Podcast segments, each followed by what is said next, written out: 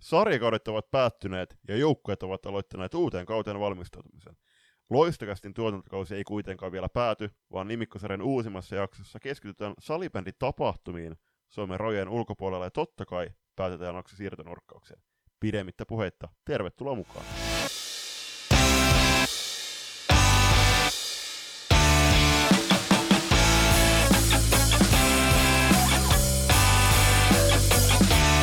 Ei ollut pitkät puheet tälläkään kertaa kyllä tuossa alussa. Hyvä ingressi Julppa jälleen kerran ja tervetuloa myös minun puolestani mukaan tähän Loistokästiin 36. jakson pariin tätä nimikkosarjaa. Ja mikä se mukavampaa kuin tälle sunnuntaina nauhoitella. Julpalla on ollut menoa ja mä oon saanut istua mikin ääressä tänään useammankin hetken. Niin tästä se taas lähtee tämä Loistokästin jakso. Napatkaa seurantaan somesta.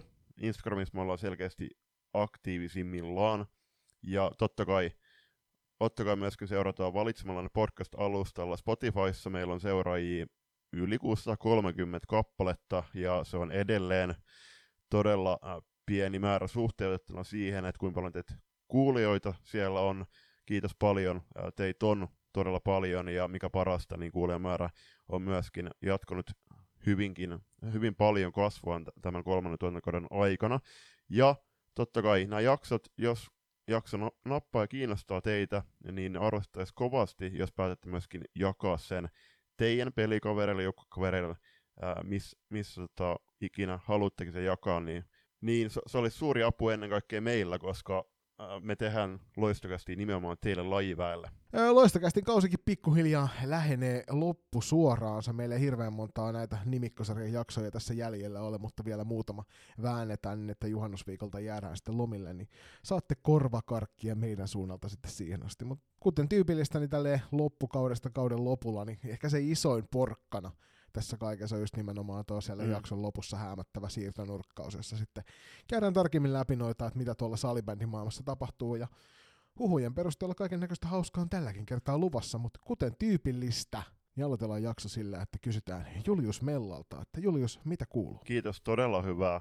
Tässä on tapahtunut aika paljon viime aikoina ja alkuun tiedotettakoon tämä tämä nyt tulee loistokastin kuuntelijoille kenties ensimmäisenä tietoon, koska en tiedä, että miten mun valmentajakollega tulevalla kaudella, että milloin hän kerkee ää, noi oman valmennustiiminsä julkaisemaan Instagramissa, koska Instagram on se ykkösviestintäkanava myöskin T16 SM-sarjaan hamuaville joukkueille varmasti myöskin tulevalla kaudella. Eli ilokseni voin ilmoittaa, että näin loistokastin kolmen vuoden historian aikana, niin me ollaan Jonin kanssa päästy valmentamaan ehkä jossain kuudes ottelussa suunnilleen saman penkin takana. Ja tulevalla kaudella mä oon mukana tuossa FPC Turun T16 joukkueessa yhdessä, yhdessä Jonin ja ainakin Lehtosen Markon kanssa, ja se on mulle su, su, ihan superhieno juttu, ja innolla tuun tekemään yhdessä Joni ja Markon ja ennen kaikkea pelaajien kanssa duunia alkaen nyt heti alkavasta viikosta, ja tässä onkin nyt tämä mennyt viikko, niin on ihan tarkoituksella ottanut myöskin vähän salibändin vapaata, että saa akkuja ladattua. Eli tuossa maanantaina tultiin vappupäivän, niin olin maajoukkuetien länsirannikon alueleirillä Hanihallis, Hanihallilla valmentamassa. Kiitoksia Sirpan Lehdolle, että pyysit mua sinne. Se oli ihan superhieno päivä. Ja sen lisäksi nytten toukokuun ekana tai toisena viikonloppuna niin tässä on lauantaina tuli laskettua meidän lippukunnan tai lippukuntien tämä pienempi alus. Käytiin saunomassa johtajien kanssa ja sen lisäksi oli tämmöinen perinteinen Via Henriikkus, eli meidän lippukuntien johtajien baarikierros päiväinen partioparaati, eli tänään 7.5. sunnuntaina autospäivänä, niin olin Lounassuomen partiopiirin partioparaatissa. Meitä oli yli 4000 partiolaista siellä marssimassa pitkin Turun katuja, ja se oli ihan super hienoa ja super tärkeät myöskin mulle, että pääsin näkemään muita partiokavereita, mitä ei tule ihan välttämättä ihan joka kuukausi nähtyä. Ja siitä totta kai Joni sulle kiitoksia, että mahdollistit ton, koska tuossa toisessa erässä pääsitte kuuntelemaan Antti Koistisen haastattelun, minkä Joni nyt yksin teki, koska mä olin silloin tuolla partioparaatissa annetaan puheenvuoro sulle. Mitä Joni sulle kuuluu? Sanotaan näin, että tämä 7.5. päivä on varmaan itsellekin semmoisen kohtalaisen tärkein, tärkein nyt näyttäytyy tuossa sitten ennen kaikkea syksyllä, että tänään Ö, aloiteltiin projektia tuolla Lacrosse-liiton puolella, mihin, mihin lähden työharjoitteluun nyt kymmeneksi viikoksi koulun puolelta. Ja aika hienoa prokkista edessä kesällä, kiitoksia vaan sinne, sinne tota, heidän mediapäällikölleen siitä, että hän suostui mut nappaamaan alaisuuteensa. Pääsee tekemään logosuunnittelusta videotuotantoon kaiken näköistä kivaa pientä. Voi, voi olla, että turkulaiset saatatte nähdä meikäläisen ehkä siellä kadulla mikki kädessä haastattelemassa ihmisiä. Katsotaan mihin asti tämä tästä kehittyy. Mutta muuten säpä vapaata. Nyt on toinen viikko. Sen jälkeen kun finaaleista selvittiin, niin toista viikkoa lipäillään. Nyt hopeamitalli killuttelee tuossa eteisessä ja muutaman kerran ohi, ohimenennosta tullut vilkastua, mutta alkaa olla pikkuhiljaa semmoinen fiilis, että kiva päästä hommiin. Et huomenna aloitellaan sitten juuri äsken mainitsemani Lacrossen parissa. Siirrytään ihan täysin toisen lajin pariin ja sitten pari kertaa vedetään avoimia treenejä tuossa katsotaan, että ilmestyykö uutta naamaa mukaan joukkueeseen ja siitä se sitten hiljalleen taas lähtee keräämään kierroksia, kunnes sitten juhannusviikolla jäädään lomille. Niin kevättä rinnassa, salibändiä ja ää, työharjoittelua ja koulua mielessä ja sellainen jotenkin tämä viikko varsinkin on tuntunut siltä, että oikeasti sai kunnon irtioton nyt tuosta sählystä, ja se on tehnyt kyllä ihan järkyttävän hyvä. Mm. Joo, siis täysin samaa mieltä, että toi mun viime kauden joukkue, niin, eli FP Turun T14, terveisiä teille, otti mulle tosi tärkeitä, niin he oli päättämässä kautta tuolla Särkänemi kapissa, mutta nyt oli pakko oikeasti myös vähän priorisoida. No sä itse heitit mulle, että joo, että WhatsAppissa, että, jo, että ei toi nyt hirveästi siitä kuulosta, että sulla mitään niin vapaa-aikaa löytyy. Et vaikka otin nyt salibändistä taukoa, niin sit täytin nyt viikonlopun partiolla, mutta mut kyllä taas itsekin semmoinen fiilis, että tuommoinen kuuden päivän salibänditauko niin teki todella hyvää. En oikeastaan tässä viikon aikana miettinytkään salibändiä. Nyt niin kuin ihmiset varmasti, jotka valmennusta tekee, niin osaavat ymmärtää sen, että kuinka rankkaa se oikeasti voi olla hetkittäin vetää se koko pitkä kausi, puhumattakaan siitä, että kuin rankkaa se noille pelaajille on, mutta sitä ennen kaikkea nyt täältä meidän toisen harrastuksen vuoksi. Salibändiä saa niin kuin olla koko aika säätämässä jollain tasolla, mutta mut sellaista se on, kun tekee asioita, mistä tykkää, niin niihinkin voi hetkittäin mm. kyllästyä ja se ottaa pientä vapaata sen kautta. Ja sen takia nyt sitten loistokästin tahtikin tässä hiljenee, hiljenee hiljalla, että nyt pari viikon välein niin koitetaan jaksoa teille ulos tuutata ja ottaa sitä kautta myös hieman rennommin näin podcastin rintamalla. Ja ennen kuin mennään ekon erän puheenaiheiden pariin, niin muistakaa ottaa itsellenne vapaa-aikaa, eli huoltakaa sitä teidän kroppaa ja mieltänne, menkää vaikka joku päivä, siis ulkoilkaa ja nauttikaa, nauttikaa vapaa-ajasta, ottakaa irtiotto teidän harrastuksista, mutta kyllä se, nämä harrastukset, niin ne tuo to- todella paljon sisältöä mun elämää ja varmasti teidänkin elämään. Et, et itellä salibändi ja partio niin on tuonut mulle ihan äärettömän tärkeitä ihmisiä mun elämään ja kyllä se tossakin kun miettii, miettii päättynyttä kautta, niin kyllä se toi myöskin tosi paljon kivoja muistoja, mitä muistella sitten vanhempana. Ja sitten siellä kuuluisessa kiikkustuolissa. Mutta joo, tavallisesti me ollaan ensimmäisessä erässä käyty keskustelua aika pitkälti F-liiga-aiheista, ja sen jälkeen kun F-liiga tuossa sitten päätti, päätti lopettaa tämän kauden, niistä on ollut vähän hiljaisempaa vielä, toki odotettavissa F-liiga Kaala 17.5. Lempäälän Black Boxissa. Onnittelut vaan kaikille niille, jotka kutsun saivat paikan päälle. Näinhän Julius myös meille kävi, mutta asiasta ikävä kyllä nyt aikataulut ei natsaa, niin asiasta lisää sitten siellä F-liiga Kaalan jälkeen. MVP-palkinnot tuli kuitenkin, no itse asiassa kaikki palkinnot, niin niiden ehdokkaat julkistettiin tossa ja MVP-listauskin tuli, oliko se peräti kahdessa osassa, F-liigalta, siinä oli Joo. sen verran paljon pelaajia. Kyllä. Niistäkin me puhuttiin muistaakseni jo silloin hyvin Joo, varhaisessa kyllä, vaiheessa. Kyllä, kyllä, kyllä, kyllä, on puhuttu ja sitten, siis tosiaan pelaajat tulee äänestämään sitten, oliko siinä 12 nimeä, minkä tuo Raati nimes, niin he tulee äänestämään siitä joukosta sen MVV-palkinnon, ja sitten tämä Raati, missä mäkin olin mukana, niin valittiin sitten pelipaikkojensa parhaat, ja nämä tullaan siis julkaisemaan siellä F-kaalassa.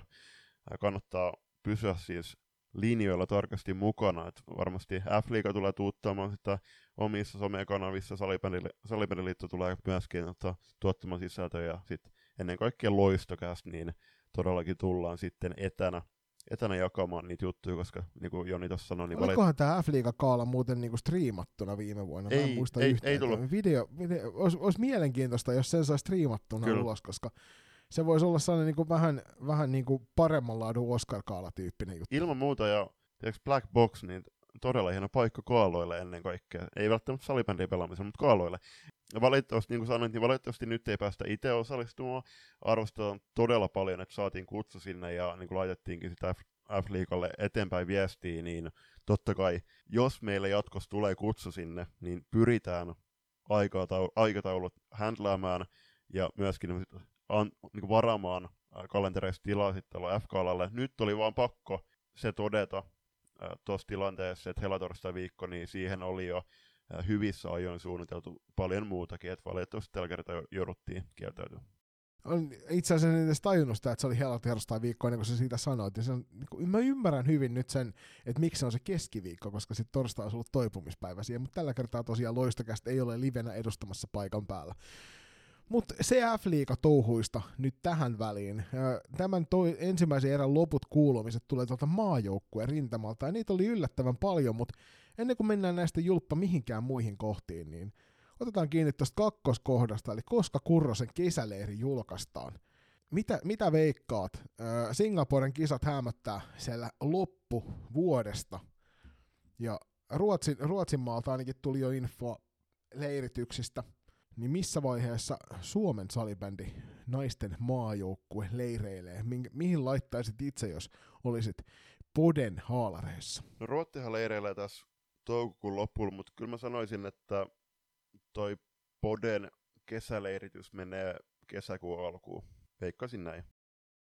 Niin eikä sitä toki meille tarvitse kertoa, että voisi sitä kysästä itse Kurroselta, että missä vaiheessa leireilyä tapahtuu, mutta ei se toisaalta meille mm. kuulu. Me sitten vaan julkaistaan siinä vaiheessa, ketä sinne paikan päälle menee, mutta mielenkiintoista vaan se, että tässä ei ole, ei ole suuremmin keskusteltu siitä ajankohdasta. Mä en katsonut, miten se oli viime vuonna, mutta tuossahan mielenkiintoista asiassa on se, että noi päättyneet F-liigan pudotuspelit, niin nehän oli eittämättä todella iso näyteikkuna tuohon Singaporen MM-kisakoneeseen, ja sitten jatkoa seuraa tässä kesäleirityksessä. Toki kesäleirityksessä niin ää, käsittääkseni siellä ei kyllä reenimatseja tulla muit pelaamaan, jolloin se seuraava seuraat näytön paikat maajoukkopeleissä on käsittääkseni se EFT syksyllä. Eli tässä ei hirveästi kuitenkaan ole aikaa yhtenäisenä joukkueena luoda ja näyttää niitä näytön paikkoja. Lyhyesti, niin miten näkisit, että miten noin F-liigan pudotuspelit, pudotuspelit meni? Pelasko siellä jotkut pelaajat edukseen ajatella näitä maajoukkuekuvioita? Mu- muutko tepsipelit? No, finaali, niin, siis finaalisarja itsessään ei välttämättä nyt suuresti nostanut ketään enempää Framille tai tiputtanut spekulaatioista poispäin. Mä väitän, että niissä ensimmäisellä kierroksella Yksi, mikä varmaan suurelle yleisölle tuli vähän yllätyksenä, oli muun muassa se, että kuinka hyvin Saipa onnistui pelaamaan. Siellä muutamakin pelaaja näytti oikeasti aika vahvoja otteita. Mutta en mä, en mä sanoisi, että, että kukaan niin suuresti nosti omia osakkeitaan, että täysin puskista nousisi mukaan. Ja en myöskään näe, että kukaan niin suuresti epäonnistui. Että nyt ruvettaisiin pohtimaan, että, että rupeeko jalka hidastua. Että ainut, jota siellä varmasti seurattiin, nyt en tiedä se sitä sitten varmuudella, että oliko, oliko Podella tästä varma tieto, mutta tosiaan Ella Alanko Salminen, jota me huudeltiin maajoukkueen matkaan, niin sitten kun päätti uran lopettaa tuohon Suomen mestaruuteen, niin oli varmasti semmoinen pelaaja, jonka päätöstä suuri yleisö odotti mielenkiinnolla.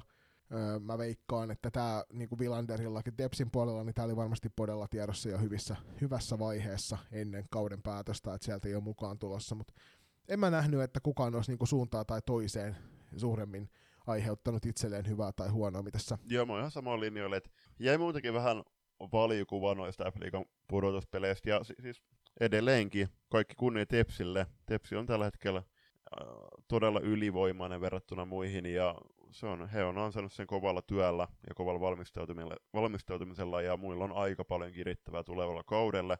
Sanotaan näin, että, että oli siellä muutama pelaaja, jotka, jotka pelasi mielestäni alle tasonsa, mutta sitten taas esim. joku Laura Manninen niin on varmasti mukana tuossa kesäleirityksessä ja suuren todennäköisyydellä mukaan myöskin kisakoneessa.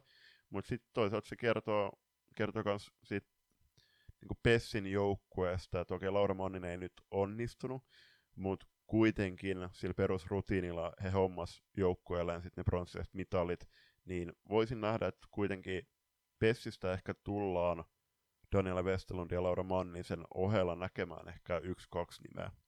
Toinen semmoinen nyt ei välttämättä tähän kesäleiritykseen niin liity, mutta maajoukkueeseen kyllä, että nyt ollaan näkemässä aika voimakasta muuttoliikettä takaisin Suomeen F-liigaa kohti. Sanotaan, että ei välttämättä ihan täysin sitä tähtiluokan pelaajaa, mutta askeleen siitä alaspäin on nyt jo useampi kappale sit ilmoittanut paluustaan. Ja mä en tiedä, mitä tämä merkitsee heidän maajoukkueuralleen, mutta se tiedetään ainakin, että F-liigan, F-liigan kamppailu niissä kovissa peleissä korostuu entisestään, koska nyt siellä on sitten Otetaan esimerkiksi KV, jolle tuli aika kovia paluumuuttajia, parantavat joukkueen tekemistä varmasti ensi kaudella. Loistolla vähän sama juttu, varsinkin jos huhut vielä pitävät paikkansa. Niin toi viime, viime vuoden kahdeksikko siinä NLAn puolella niin vahvistuu aika voimakkaasti, joka tekee siitä alkusyksyn F-liigasta tosi mielekkään seurattavan. Ja tarkoittaa myös sitä, että sieltä on luultavasti sitten helpompi olla näyteikkunassa vielä onnistuen siellä ensimmäisellä kierroksilla. Sitten taas sitä Singaporen kisakonetta ajatellen. Kyllä. Ja sitten jos mietitään tota, Ruottin liikaa, ja itse asiassa siellä me ei ole varmaan sanonut, käsiteltykään, mutta Thoren Gruppen voitti kolmannen kerran putkeen tuon SSLn mestaruuden onnittelut vaan. Kyllä siellä Ruottin liigassa, niin mä sanoisin, että Sofia Mittentaa kuitenkin pelasi tosi vahvan kauden Römpyn riveissä, niin näkisin, että Sofia tulee saamaan kyllä siellä kutsun sinne kesäleirille, ja Sofialle nyt varsinkin, mä sanoisin, että varsinkin hänelle niin toi tuleva syksy tulee olemaan todella merkittävä ja tärkeä ja ajatella niitä kisoja, kisoja, koska ei hän saanut oikein näytön paikkoja loppujen lopuksi MM-karsinnoissa, ää, saati silloin EFTllä. Joo, ja toinen mielenkiintoinen seurattava tuolta Ruotsin maalta on Iida Mettälä, jolla on ö, tiettävästi niin halua sekä seuralla että hänellä pitää kiinni tuosta menneen kahden kauden meiningistä, mutta nyt näyttää siltä, että voi olla, että hän siellä osoitetta vaihtaa ja tiedetään, että siellä on useampi joukkue hänen perässään. Niin tota, Idalla myös on vahva kausi takana, hän ei toki mikään pistennikkari ole ikinä ollutkaan, vaan on enemmän se pelaaja siellä kentällä, joka ei tee uuden aallon Ella Alanko Salminen että et, niin kuin virheiden määrä on niin vähäistä, että siihen pystyy luottamaan kuin peruskallioon, niin mitä tekee Iida Mettälä, saako kunnon paikan ensi kaudeksi ja onnistuuko sitä kautta sitten taas nostamaan itsensä toista kertaa putkeen kisakoneeseen? Joo, erinomainen nosto. Ja sitten puolestaan, jos mietitään maalivahti-osastoa, niin kuka tulee muodostaa sen maalivahti-tandemin? Todennäköisesti siellä tulee olemaan nuora vuorolla toinen veskari. Vahvasti näkisin näin. Joo, ja se tulee näkee kyllä varmasti tuossa kesäleirityksessä nyt, että mikä se paino, painotus siinä on, että öö, lähdetäänkö sille esimerkiksi jääkiekosta tutulla kaksi kokenutta, yksi kokemattomampi meiningillä, mm. annetaan sille kolmannelle tavallaan niin kuin sitä ilmastoa vähän sieltä, että tällaista tämä on täällä isoissa kisoissa. Mm. Vai lähdetäänkö ihan niin kuin sillä kaksipäisellä, jopa yksipäisellä hirviöllä liikenteeseen ja annetaan sitten turistin passia sille toiselle tai jopa niille mm. kahdelle muulle veskarille. Kyllä. Kun Tiltu Siltanen teki Malman kanssa jatkosoppari, oli kauden aikaan käsittääkseni loukkaantunut, että mikä Tiltun esimerkiksi pelikunta tällä hetkellä, että tuleeko sinne kesäleirille, ää, niin sitten puolestaan niin maalivahtien ratkaisut tulevan kauden pelipaikkojen suhteen myöskin korostuu tuossa maalivahtikilpailussa kisapaikkaa ajatellen, koska esimerkiksi Julia Kataja pelasi hyvän kauden klassikiriveissä. Mutta siellä on ensi kaudella, jos Noora Laakso jatkaa siellä, ja sitten täytyy muistaa, että Julia Saarinen pelasi tosi vakuuttavat, vakuuttavat kaudet T21 T18 ja oli myöskin, pelasi muutama matsi, että taisi äh, siinä finaalisarjassakin pelata se yhden, yhden ottelun Tepsi vastaan, niin esimerkiksi klassikin kohdalla, niin kuinka paljon Julia Kataja tulee saamaan nyt ensi syksyn peliaikaa, et, ja muutenkin näiden selkeiden ykkös veskareiden takaa ne veskarit, jotka kamppailee niistä maajoukkuepaikoista, niin kuinka paljon ne tulee saamaan niitä näytön paikkoja siellä syksyn peleissä, koska kyllä mä uskon, että Kurranen myöskin katsoo sitä alkavaa f kautta tosi tarkalla silmällä. Joo, mä oon ihan samaa mieltä tosta, että toi maalivahtitilanne muutenkin tällä hetkellä on aika mie- mietityttävä, ainakin itseä se mietityttää paljon, koska otetaan nyt esimerkiksi tuosta nyt vaikka Eräviikingit ja SSR, jo- joista molemmissa niin ulkomaalaistaustainen maalivahti torjuu ykkösveskarina, ja siellä takana on. Toki Ervin tapauksessa niin Elsi Kangasarjo oikeasti sai myös vastuuta ja oli hyvä silloin maalin päästessä, mutta tässä saadaan puolella Aikku Lyttinen, joka on ison luokan lupaus tulevaisuutta silmällä pitäen, niin oli tällä, tällä kaudella kyllä ihan täysin statistin roolissa tuolla lankoissa. Niin tämä seuraava sukupolvi nyt on no ton kolmikon takana, joka siellä tällä hetkellä on aika pitkälti noin hommat hoitanut. Ja se on vähän nyt varjojen mailla, että mitä käy, kuka sieltä nousee. Ja se on ehkä myös semmoinen asia, mitä tosiaan syksynä mielenkiinnolla katson, että pystyykö sieltä joku Julia Kataja tai kuka sitten tahansa näistä muista, niin nostamaan sitä tasoa niin paljon, että oikeasti kamppailisi paikasta sinne sinne sinne Singaporen kisakoneeseen, koska fakta on se, että me tiedetään, että kutosissa, seiskoissa ja kaseissa mm. tulee hyviä maalivahteja, mutta tuossa on nyt pieni, pieni pätkä välissä, jossa nyt ei näyttäisi sit välttämättä olevan kuitenkaan semmoista niinku tulevaisuuden vastuunkantajaa tällä hetkellä. Mm.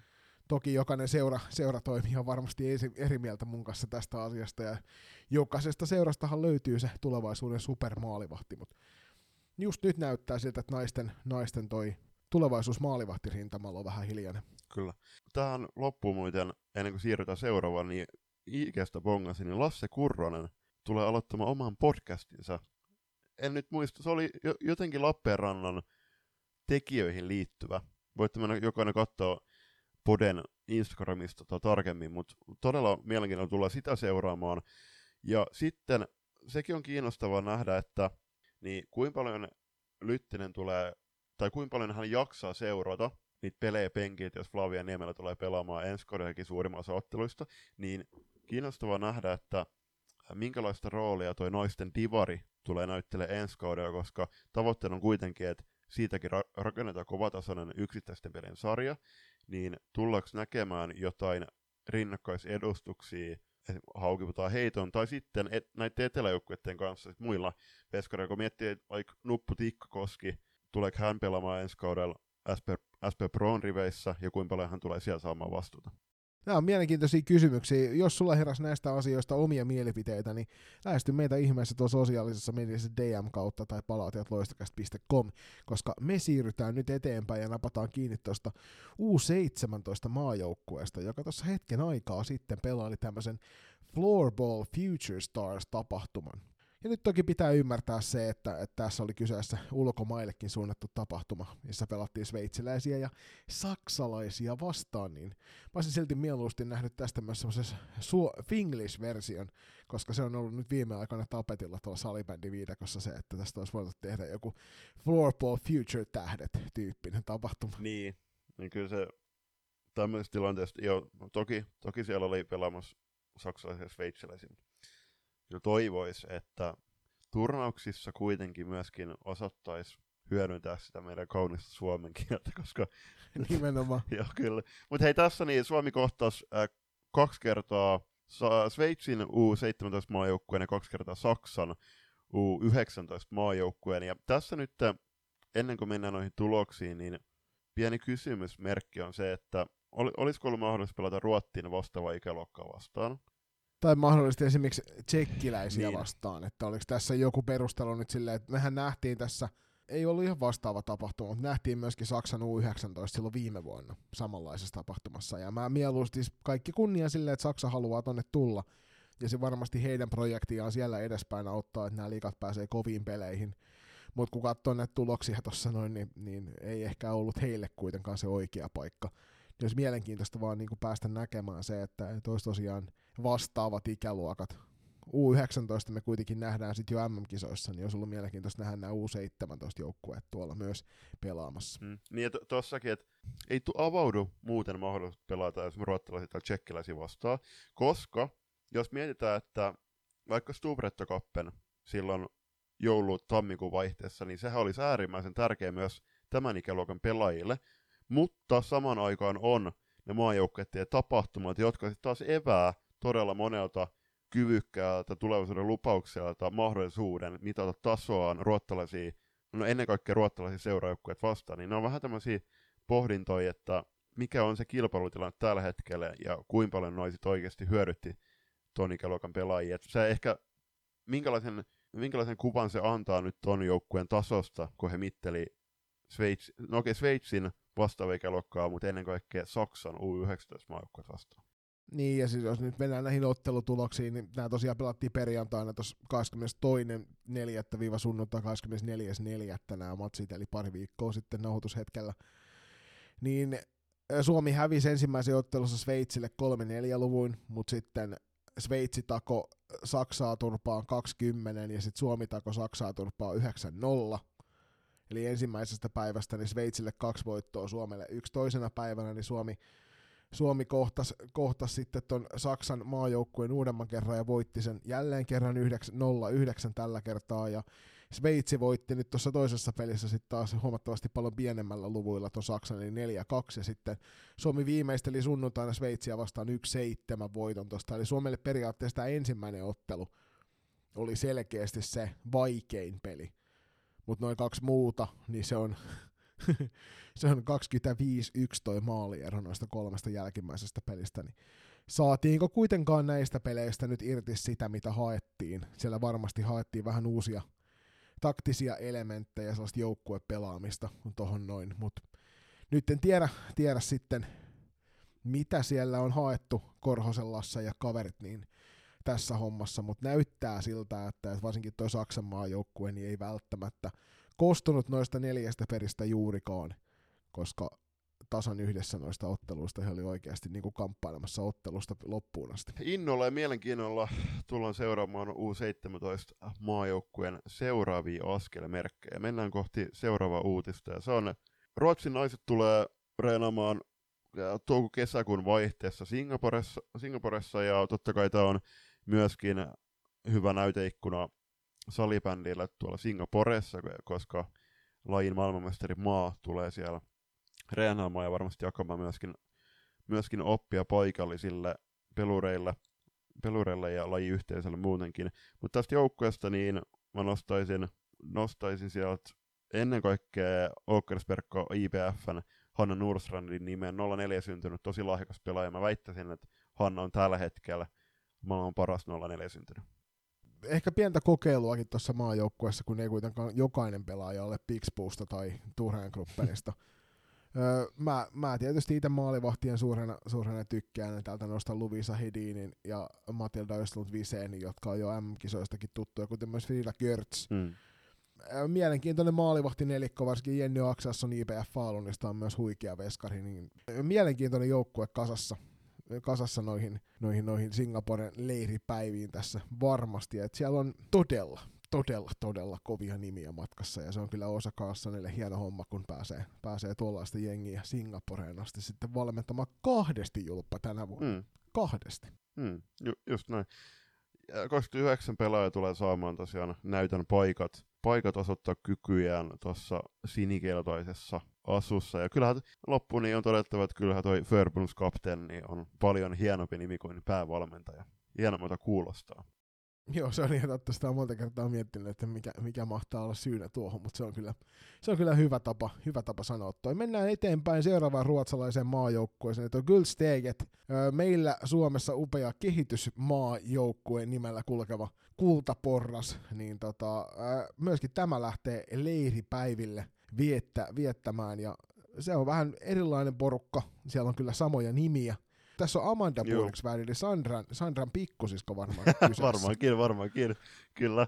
Niin. Päätellen siitä, että sukunimi on täysin sama kaksiosainen sukunimi. Tämä on, Mut ei, tämä on myös mielenkiintoinen, mielenkiintoinen ky- jengi. Ky- 99-03 on nämä syntyneet tässä, eli kun sä puhuit siitä, siitä että Ruotsin siinä ykkösmaajoukkueessa on peräti 104 syntynyt, niin hän olisi ollut liian nuori mm. tähän joukkueeseen. Kyllä, mutta hei, kulsteekat, kultaporras. Vähän ehkä mm. hienompi kuin meidän kehitysmaajoukkue joka, oli, hei, hot take, niin se oli enemmänkin Ervin kehitysmaajoukkue. Eräviikinkien maajoukkue. Mutta joo, ihan totta siis. Kyllä ehdottomasti samaa mieltä siitä, että mennään tolla mieluummin. Että kopioidaan vaikka tämä sama, sama sitten meille päin, niin saadaan sieltä, sieltä sitten hyvä nimi myös meidän kehitysmaajoukkueelle. Mutta hienoa, että Ruotsin kakkosmaajoukkue, B-maajoukkue lähtee myöskin leiripäiville ja sieltä saadaan sitten, saadaan sitten taas niin kuin uutta kulmaa siihen, että millaisia pelaajia kasvaa niiden A-maajoukkueen tähtien takana. Joo, il- ilman muuta. Ja sitten äh, tuohon vielä, niin se on okei okay, 12 ja 14 tou- toukokuuta Bösönissa, mutta tossa niin okei, okay, siinä nähdään, että millaisia pelureita tulee tosiaan sen A-maajoukkueen takan kasvamaan, mutta kyllä mä sanon, että, että se on ennen kaikkea myöskin tälle porukalle niin todella iso näytön paikka, ja he tulee myöskin näkemään, että mitä, mitä se vaatii vielä heiltä yksilöinä, että he pystyvät ottamaan seuraavan stepin siihen aamajoukkueeseen.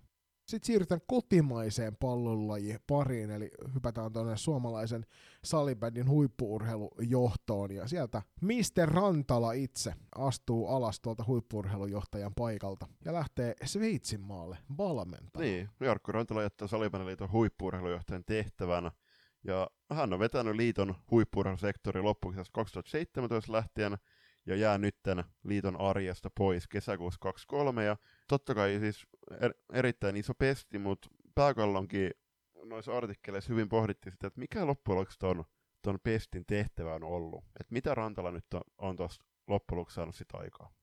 No ilmeisesti jonkinnäköisiä suuntaviivoja ainakin tuonne maajoukkueiden suuntaan on vedelty päätellen siitä, miten ihmiset on sitten tuota keskustelua käyneet siellä hallikäytävillä. Mielenkiintoistahan tässä tosiaan on se, että, että kun tämä uutinen, mikä tuli tuonne Salibändiliiton sivuille, tästä joku kolme päivää aikaa, niin siinä vaiheessa ei vielä julkistettu, että mitä hän tekee. Mutta sitten Sugi United laittoi sieltä hyvin nopeasti vahvistuksen tälle hommalle. Öö, tai lähtee peräti Taipaasaaren kotimyyntiin ja lähdetään sinne Sveitsin maalle vähän isommalla meningillä. Kaikkien positiivisen juttu Julius tässä, tässä uutisessa on se, että Jarkko Rantala, joka on 54V, niin sanoo, että vielä on sen verran nuoren miehen mieltä, että se lähtee kokeilemaan ja tekemään jotain uutta.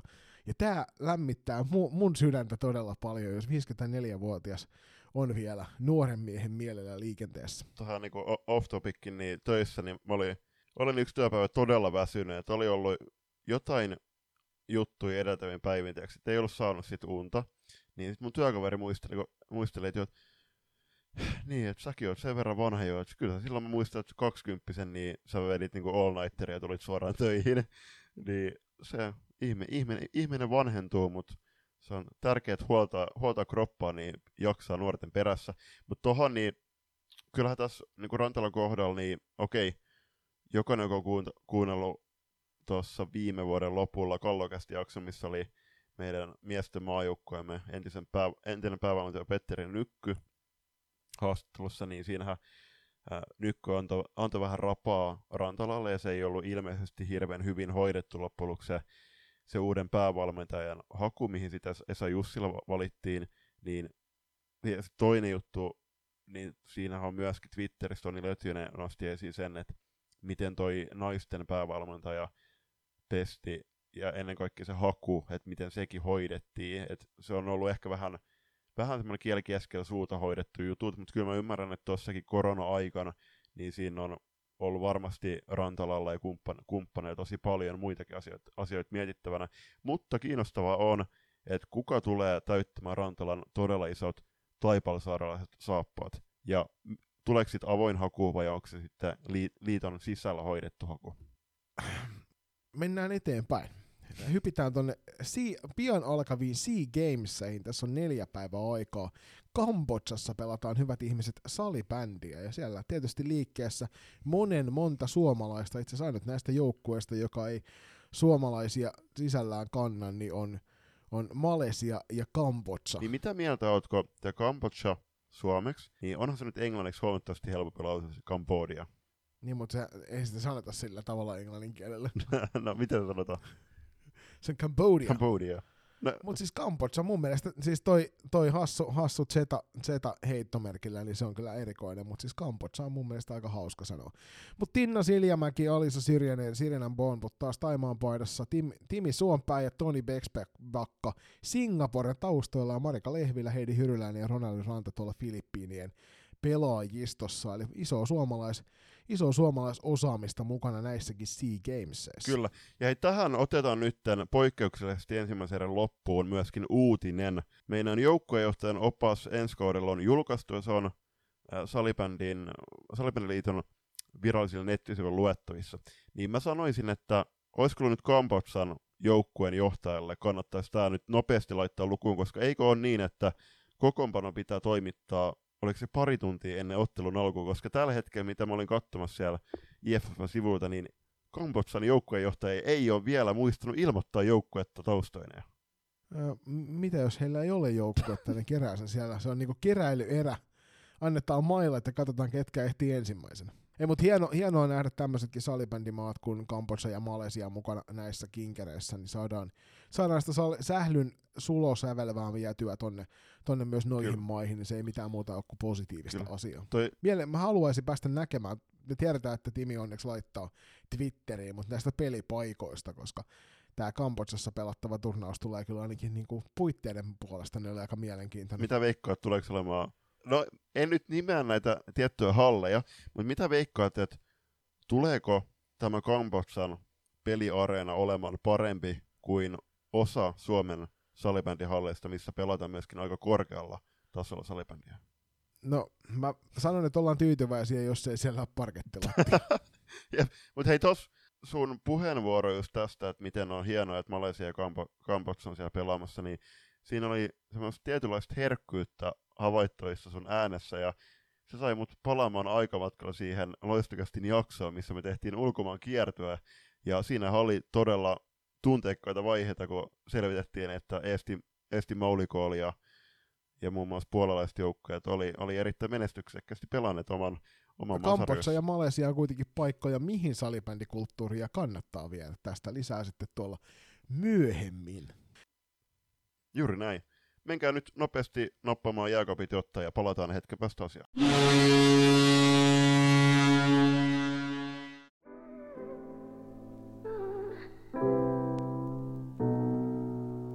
Lenkkipoluille, reenimatkoille ja pidemmille bussireissuille seuraksi. Loistokäästä. Loistokästin 36. jakson toiseen erään saatiin haastattelu kaukaa Saksan maalta, kun Saksan Bundesliigassa pronssia voittaneen Red Devils Wernigeruden valmentaja Antti Koistinen saapuu meille vieraaksi. Oikein hyvää sunnuntaita ja tervetuloa loistakästi linjoille Antti. Kiitos oikein paljon ja kiitos kutsusta. Tämä on hieno homma olla täällä. Tämä on hienoa tämä nykytekniikka, kun saadaan näinkin vaivattomasti sieltä Keski-Euroopan suunnilta ihminen linjoille mukaan. Miten sunnuntai on siellä lähtenyt käyntiin? No mikäpä tässä vähän ollut pilvistä, pilvistä tossa, että ihan, ihan rennosti tässä vai kotona, kotona katsellut vähän nousukarsintoja, nousukarsintoja Saksassa, kakkosbundesliigasta ykkösbundesliigaa ja, ja, ja, oli myös miesten pronssimatsi, mitä tuossa toiselta näytöltä vilkuili, niin ei mitään, ihan rauhallinen sunnuntai. Niin, että Sählyniilon elämä on samanlaista Saksassakin, että kaikki mahdolliset ottelut pitää ahmia, mitä vaan eteen tulee. No kyllä joo, että, että täällä on vielä kaudet, kaudet osittain käynnissä, niin, niin, niin mikäpä siinä katella noita pelejä, kun isot panokset kyseessä. Niin. Miten meillä on Suomessa paljon keskustelua herättänyt tällä kaudella tämä, että millä tavalla otteluita striimataan ulospäin, niin miten Saksan maalla onnistuu tuo striimaaminen niin, että kotoa pystyt katselemaan otteluita runsain määrin? Suurimmalla osalla jengeistä se on mahdollista, että laatu on sitten tietysti on mitä on vähän, että, että joillekin on tosikin hyvä laatusta ja useampaa kameraa käytössä, ja sitten jossain on kamera, mikä ei sitten liiku ollenkaan, mutta toki on se nyt parempi kuin ei mitään. mitään. Et eri alustoja, YouTube, Twitchi muun muassa ainakin, mitä on, mitä on ollut eri jengellä käytössä. Eli, eli onnistuu kyllä tosi hyvin, melkein mikä tahansa peli, peli tota, niin, niin ihan kotoa käsin. Sä oot Antti tosiaan suurelle yleisölle vähän tuntemattomampi suuruus siellä Saksan maalla, niin kerropa ihan ensi alkuun, että kuka oot ja mistä kaikki sai alkunsa salibändin rintamalla sun kohdalla? No joo, tosiaan, eli Koistisen Antti ja, ja tota, Suomesta Espoossa asunut tosiaan nuoruuteni ja, ja tota, nyt on tällä hetkellä ikää 31 vuotta ja, ja tota, salibändiä on takana, se on 23 kautta aika lailla, tämä oli 23. kausi, tämä nyt jo päättynyt kausi mulle ja aikanaan pelaamishomma lähti SB Vantaassa junnuista ja siellä muutama vuosi sitten SSVssä useampi vuosi junnu ja sen jälkeen aikuisiin Tikkurilla tiikereihin vielä muutama vuosi ja sen jälkeen tosiaan kakkosdivaria, no se yksi kausi tiikereissä oli vasta divaria myös ja, ja tota, mutta muuten kakkosdivaria pääkaupunkiseudulla eri joukkueissa pääsääntöisesti. Ää, joo, Saksaan, Saksaan. Mä tulin 2020, että et silloin oli ensimmäinen kolme kautta nyt täällä takana ja ei mitään, on tykännyt tosi paljon olla ja, ja tota, ää, omia pelejä omia pelejä täällä Red Devilsissä ollut ja, ja tosiaan heti kun tulin silloin, niin, niin, niin aloitin myös na- naisten valmentamisen täällä ja sekin on kyllä ollut tosi, tosi mukavaa ja erittäin antoisaa hommaa. Miten toi alun perin meni toi Saksaan lähteminen? Olitko itse aktiivinen yhteydessä Saksaan päin vai oliko siellä, oliko siellä tuttuja vai tuliko ihan puskista pyyntö, että lähdepäs tänne Red Devilsin suuntaan?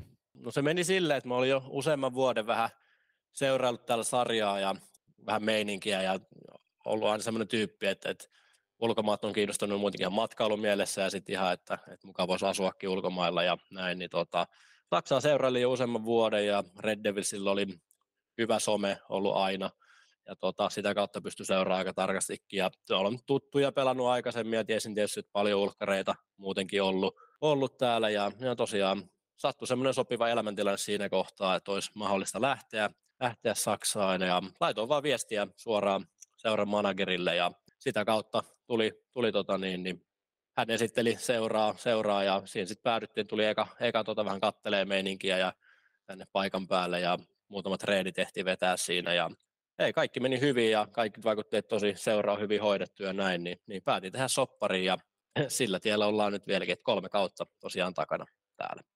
Ainakin äänestä kuuluu, että hetkeäkään ei ole kadottanut tuo Saksaan hyppääminen täältä Suomen, Suomen divarimaailmoista. No joo, just näin, että, että toki ei se täällä Saksan taso nyt ei ole tietenkään, jos vertaankin Suomen liigaa tai divarinkaan, niin ei se niin, ei se niin hyvä tietysti ole. Se on, no moni asia täällä on hy, myös tosi hyvin, eli peleissä on esimerkiksi tosi paljon yleisöä ja meininkiä, äänekästä, äänekät fanit ynnä muuta. Ja tota, niin kuin sanoin, tahkonut divareita Suomessa, niin, niin, niin tota, tämä oli ihan tämmöinen fressi, fressi vaihtelu, että pääsi pääsarjaa pelaamaan sitten Saksassa ja näin. Sä sanoit tuossa, että saman tien kun sinne miesten joukkueeseen ilmestyi, niin heti ruvettiin tunkemaan tuota naisten valmentaja viittaa yli. Oliko sulla aikaisemmin kokemusta valmentamisesta täällä Suomen, Suomen maan kamaralla? Joo, ja, joo, ja millä tavalla toi pelaaja roolista valmentajan rooliin hyppääminen toimi? Tosiaan aikaisemmin olin vaan tosiaan pelkkää itse pelannut, että ei ollut valmentamiseen oikein mitään koske, kosketuspintaa. Se tosiaan kuului mulle soppari alkuun, että pitäisi jotain, jotain jengiä valmennella täällä pelaamisen ohessa ja tota, tota, no siinä oli naisten joukkueelle siinä kohtaa, ei ollut valmentajaa ja multa sitten kysyttiin, että miten olisi, että, että, että tässä olisi tämmöinen joukkue valmennettavaksi ja, ja näin. No, alku oli vähän, että no tosiaan kun ei tätä ole ennen tehnyt ja ei niin kuin, totta kai laji on pelannut ja jotain tietää, mutta niin kuin, ei, ei niin kuin varsinaisesti valmentajan roolissa ollenkaan ennen. Niin oli vähän, että mitähän tästä tulee, mutta tota, kyllä se niin kuin aika nopeeta, että siinä ihan viikko kaksi oli ollut ja alkoi niin kuin tykästyä siitä hommasta, että meillä oli tosi semmoinen nuori, lahjakas ja innokas porukka siinä naisissa ja, ja tota, he otti mut tosi hyvin vastaan.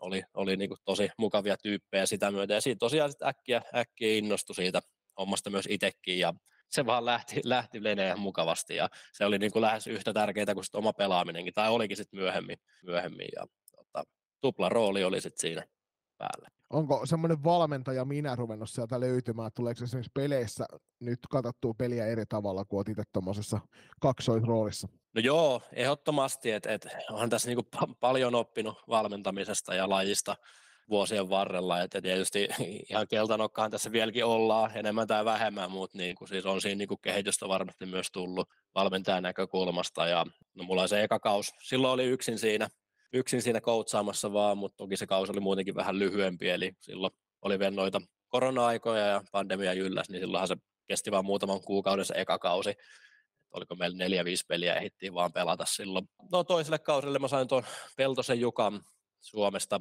apuriksi siihen ja kun hän tuli silloin Red Devilsiin miesten valmentajaksi ja tuli sitten mun, mun avuksi myös naisiin siinä ja, ja tuota, häneltä on kyllä oppinut, oppinut tosi paljon lajista, että Jukka on semmoinen, että se tietää varmaan kaiken sählystä, että, että tuota, se, on, se on tosi iso tietotaito hänellä ja, ja hänellä on valmennuskokemusta pitkältä ajalta, niin, niin tota, meillä tuli hyvä tiimi Jukan kanssa tähän ja olen kyllä hänelle kiitollinen kaikesta avusta ja, ja, tuota, ja näin. Kuulijalta tuli tähän väliin semmoinen kysymys, että oliko kuinka vaikeaa tämmöinen tuplarooli hallinnointi tuossa, että niin kuin sanoit, niin alkuun, alkuun hyppäsit vähän niin kuin tuntemattomille vesille, mutta miten sä oot saanut su, sujuvasti asetettua yhteen tämän pelaajaminen ja valmentajaminen ja arkitekemisen niiden välillä? No joo, kyllä, että toki niin kuin, tietysti lähtökohtaisesti tämän takia, että niin kuin lajia ja näin, niin tot, lajia on paljon, niin tultiin Saksaan, mutta et, kyllä se on ihan pakko myöntää, että olihan se rankka, oli se rankka se tuplarooli, eli, eli tota, varsinkin tämä viimeinen kausi, että et, et saatiin toki tosi hyvin kaikki treenit ja tämmöiset niin ripoteltua viikon mittaan, että ne ei mennyt päällekkäin tai muuta. Sille pysty keskittyä molempiin, mutta sitten kun halusi keskittyä molempiin se 110 prosenttia, niin, niin, niin varmasti siinä laadussa jäätiin sitten molemmilla puolilla vähän se, vähän se niin kuin taakse. Ja kyllä tässä niin kuin kauden jälkeen nyt on, mitä tässä no naisten kausi oli viikko sitten päätty, mutta miesten kausi vähän aikaisemmin, niin on tässä vähän saanut puhallella vielä, että, että ei ole vielä, ei kyllä akut latautunut niin sanotusti kaudesta, mutta että, että paljon se antoi, mutta kyllä se tietysti ottikin, eli, eli, eli tota, en ehkä saa nähdä, saa nähdä, mitä tulevaisuudessa tuo tullessa ja näin, mutta voi olla, että tämmöinen tupla, tupla rooli jää ehkä, ehkä tota, niin tulevaisuudessa sitten ottamatta, mutta saa nähdä, saa nähdä. Kuinka pitkä off-seasoni teillä on siellä Saksan puolella, kun Suomessa on totuttu siihen, että suurin piirtein toukokuun alusta aloitellaan seuraavaa kautta, ja siellä tosiaan Saksassa pelit venyy tänne toukokuun puolelle, niin kuinka pitkää off-seasonia siellä on tarjolla pelaajille? No se varmasti riippuu paikasta ja joukkueesta hyvin paljon, mutta esimerkiksi nyt meidän tälle naisten joukkueelle, niin viime kaudella me oltiin aika lailla kuukaustauolla kauden jälkeen. Et, et 11 kuukautta painettiin hommia aika lailla non-stoppina. Et toki siinä joskus jouluna oli vähän taukoa ja jotain yksittäisiä pienempiä taukoja, mutta aika lailla niin kuin 11 kuukautta oli, oli meillä niin kuin hommia, hommia ja tehtiin lajin parissa hommaa, niin mä lähdin vertailemaan off-seasonin pituuksia, niin hypätään tästä sujuvalla aasisillalla kohti tota Bundesliigan tason vertailua Suomen suuntaan. Me tuossa juteltiin ennen kuin laitettiin nauhoitusta päälle, että sulle ei, sulle ei välttämättä ihan niin valtava kokemus on naisten puolelta, mutta sulla on toki ollut suomalaisia pelaajia, niin kuin sanoit, niin siellä oli suomalainen tuomariparikin, jonka kanssa olet päässyt vähän heittämään juttua, niin mi- miten sä näkisit, että tuo Bundesliigan taso vertautuu tänne Suomen suuntaan? Hmm, joo, joo, tosiaan naisten, naisten Bundesliga, niin äh, kyllä sanoisin, että äh, varsinkin parhaat yksilöt, niin, niin, niin pystyisi pelaamaan varmaan Suomessa F-liiga b mikä nyt esim. viime kaudella oli. Eli, eli tota, siellä varmaan pärjäsi ihan mainiosti. Että meiltä olikin sieltä tullut muutama pelaaja nyt sit tälle kaudelle. Niin, niin tota, tota, tota, se voisi olla parhaille saksalaisille semmoinen ja, ja, ja varmaan sitten sille keskimäärin sarjan taso, sit varmaan ehkä ykkösdivarin tasoa Suomessa suurin piirtein. Parhaat jenkit vähän parempia, huonommat sitten vähän huonompia. Mutta joo, siis kyllä niinku parhaat saksalaiset pelaajat kyllä niinku varmasti Suomessa ihan korkeimmillakin tasolla pärjäisi. Meillä oli Bonnista oli tämmöinen Ellen Kunik oli tuolla eräviikingissä pelasi silloin alkukauden. Mm. Tota, oli siellä, ei varmaan paljon isossa roolissa, mutta kuitenkin mukana, mukana vissiin pärjäsi ihan hyvin. Niin mutta joo, varmasti vaihtelee joukkuetta. Että täällä on parhaat jengit, naisissa sanotaan 4, 5, jopa 6 joukkuetta, niin on ihan hyviä, mutta sitten ne he, heikoimmat on sitten, sitten tota, vähän heikompia. Vaihtelee taso. Niin, meillähän oli minun seurassani aikana tuo Randy Clairbaum, joka meillä, meillä kävi podcastissakin pyörättämässä vieraana, niin aikanaan silloin epäiltiin suurestikin, että mikä hänen kykynsä oli pelata ja aatettuja kuitenkin maali, maalipörssin voitto tuli tuolla SM-sarjassa vedetty ja oli tuolla naisten, naisten oliko silloin, silloin että kakkosdivarin oli siellä kovan luokan pelinainen ja pistepörssistä päätellä vielä tälläkin kaudella ihan hyvässä vireessä tuolla se on siellä kotoisessa Bundesliigassa, että siinä, siinä itsellä ehkä se suurin semmoinen virtailukohta. Joo, kyllä. Randio, Randio on ihan Saksan parhaita pelaajia ja, ja tuota, oli vaikea vastustaja meillekin, meillekin tota, mutta mutta joo, hei, teidän Red Devilsin kausi päättyy aika mukavasti, niin kuin sanottua, niin aina kun viimeisen pelin voitat, niin se yleensä on positiivinen asia. Teillä viimeinen peli oli pronssiottelu, ja sieltä voitolla tosiaan sitten pronssista mitalia kaulaa, mutta millainen oli Red Devilsin tämä kausi? Jos aloitetaan tosiaan alusta, ja mikä mainitsin, eli tosiaan viime kesäkuun alussa alkoi kesätreenit meillä, ja tota niin, systemaattisesti alettiin siitä, siitä lähtien treenaamaan. Meillä oli selkeä pelikirja luotuna, luotuna, miten halutaan pelata, ja sitä alettiin kehittämään heti kesästä lähtien. Pelattiin useampi harjoitusottelu kesällä, ja saatiin sieltä sitä kautta, sitä kautta peliä kehittymään, kehittymään heti alkukauteen. Ja meillä olikin hyvä alkukausi, että voisin verrata ehkä moneen muuhun joukkueeseen, että oltiin, oltiin kyllä niin kuin valmistauduttu hyvin ja ehkä näky, näky alkukauden peleissä varsinkin, että oltiin, oltiin valmiimpia peleihin ehkä kuin moni muu joukkue. No hienostihan se lähti, että oltiin siis ihan kärkikahinossa oikeastaan koko, koko kauden ajan top kakkosessa, että täällä on ehkä se nyt joukkue, mikä voitti tuon mestaruuden, eli Dymner Fyxe, niin, niin se on ehkä askeleen kaksi muita edellä, mutta tosiaan sitten sen jälkeen on neljä, viisi semmoista joukkuetta, jotka on niin todella, todella tasaisia, että se on melkein päivän kunnon mukaan menee, että miten, miten tota niin, niin, tulokset, tulokset tulee, mutta, mutta joo, hyvin, hyvin kausi meni niin pääsuuntaisesti ja tota, ei, ei tullut mitään isompia notkahduksia, että aika tasaisesti tulosta saatiin koko aika. Et tosiaan kolmansia oltiin runkosarjan jälkeen. Täällä pelisysteemi menee sille, että ykkönen ja kakkonen menee suoraan välieriin ja sieltä 3-6 pelaa sitten puolivälierät ensin ja eka puoliväriä Bonnia vastaan voitettiin 2-1 otteluvoitoin paras kolmesta sarja. Siinäkin oli vaan, eka peli hävittiin ja oltiin heti veitsi kurkulla, mutta, mutta tota, sitten hyvin ryhdistäydyttiin sitten kahteen seuraavaan ja päästiin tosiaan välieriin Leipzigia vastaan ja, ja, ja tota, siinä kanssa sama, sama homma siinä toistepäin, että me voitettiin, voitettiin siinä eka peli, mutta sitten kaksi tiukkaa, tiukkaa tappiota sitten Leipzigille ja tie kävi sitten pronssiottelu Hampuria vastaan ja, ja tota, Hampuria ja Randia ja kumppaneita. Ja tota, mutta saatiin sitten siihen pronssimatsiin yksi kauden parhaimmista peleistä varmasti ja 6-1 voitto. Kyllä niin kuin, vaikka tietysti oli iso pettymys pelaajilla, että ei päästy finaaleihin ja näin, mutta ei me tällä Red Devilsin joukkueella ennen ei naiset kyllä naiset on niin, niin paljon pelejä voittanut ja ylipäätänsä menestynyt. Niin kyllä niin kuin kaikki oli motivoituneet pronssimatsiin ja, ja, ja, ja kyllä niin kuin se, se maistui kyllä kaikille ehdottomasti. Et se oli hieno, hieno palkinto hyvin tehdystä työstä kaudella koittanut koko kauden seurailla mukana, mukana tässä saisonmanager.de sivustolta katsellut näitä, näitä tota kauden matseja. Sen takia tämä Saksan sarja nyt tietysti monien suomalaisten tälle kaudelle ennen kaikkea, mutta sitten myöskin tuon Randin takia niin on kiinnostanut paljon, niin on tullut seurattua. Tämä on kyllä mielenkiintoinen sarja seurata tälleen niin kuin tilastoskauttauksen puolesta, mm-hmm. kun nämä nettisivut ei ole, ei ole ehkä maailman parhaat tähän hommaan, mutta se mitä tuossa kattelin, niin sä sanoitkin tuosta Dymtenen Fyksen, joka sen sarjan voitti, niin siellä oli kohtalaisen monta noita Saksan maajoukkuepelaajia, mutta samoin oli myöskin te, teidän paidasta löytyi muutama kappale, niin millä, millä tavalla noi, noi tota, maajoukkueen ratsut, niin miten se näkyy siinä heidän arkitekemisessä se, että kuinka kovan luokan pelaaja on kyseessä? No joo, eli tosiaan joo, heillä Fyksellähän heillä on tosiaan varmaan niin kuin parhaat pelaajat, että aikuisten naisten maajoukkueesta on useampi pelaaja ja se on varmaan se isoin syy, mikä, mikä toki heillä on hyvä valmennus ja taktisestikin ihan hyvä jengi, ei siinä mm. mitään. No joo, meillä tietysti ö, on ollut ö, naisten maajoukkuepelaajia on ja on ollut ja sitten on myös näitä junnu, junnu maajoukkuepelaajia ja toki niin kuin kyseisten pelaajien, tietysti totta kai he on lahjakkaita ja heitä niin kuin, heillä on se maajoukkue täällä tärkeä juttu, että totta kai niin kuin, että, että seura yhtä lailla, mutta, mutta he niin kuin, kyllä he haluaa panostaa siihen lajiin ja, ja näin, niin, niin, niin, koska maju, maju on iso juttu, he on ollut kisoissa aikaisemmin ja, ja tota, se tuo vähän semmoisen piristysruiskeen sitten silleen tähän kauden, kauden mittaan, että jos heillä on, heillä on kuitenkin leirit aina, aina muutaman, muutaman pari-kolme kertaa kaudessa ja, ja, ja tota, eri turnauksia ja näin, niin, niin, niin tota, se on, he on hyviä, hyviä tyttöjä pelaamaan ja siellä on nyt tällä hetkellä Saksan maajoukkueessa, niin siellä on kova kilpailu pelipaikoista Singaporen Singaporen kisoihin ja ei varmaan vaikea sanoa, ehkä mun arvion mukaan semmoinen kentällisen verran, ehkä kentällisen verran semmoisia varmoja pelaajia, mitkä varmaan on kisoissa, mutta sitten sen jälkeen siinä on useamman pelaajan kyllä kova kilpailu, että toivotaan, että noin meidän muutamat, muutamat pelaajat, mitkä on siinä mukana, niin, niin, niin tota, antaa parhaansa ja, ja toivottavasti nähdään niitäkin sitten Singaporessa. No, se olisi kyllä hienoa.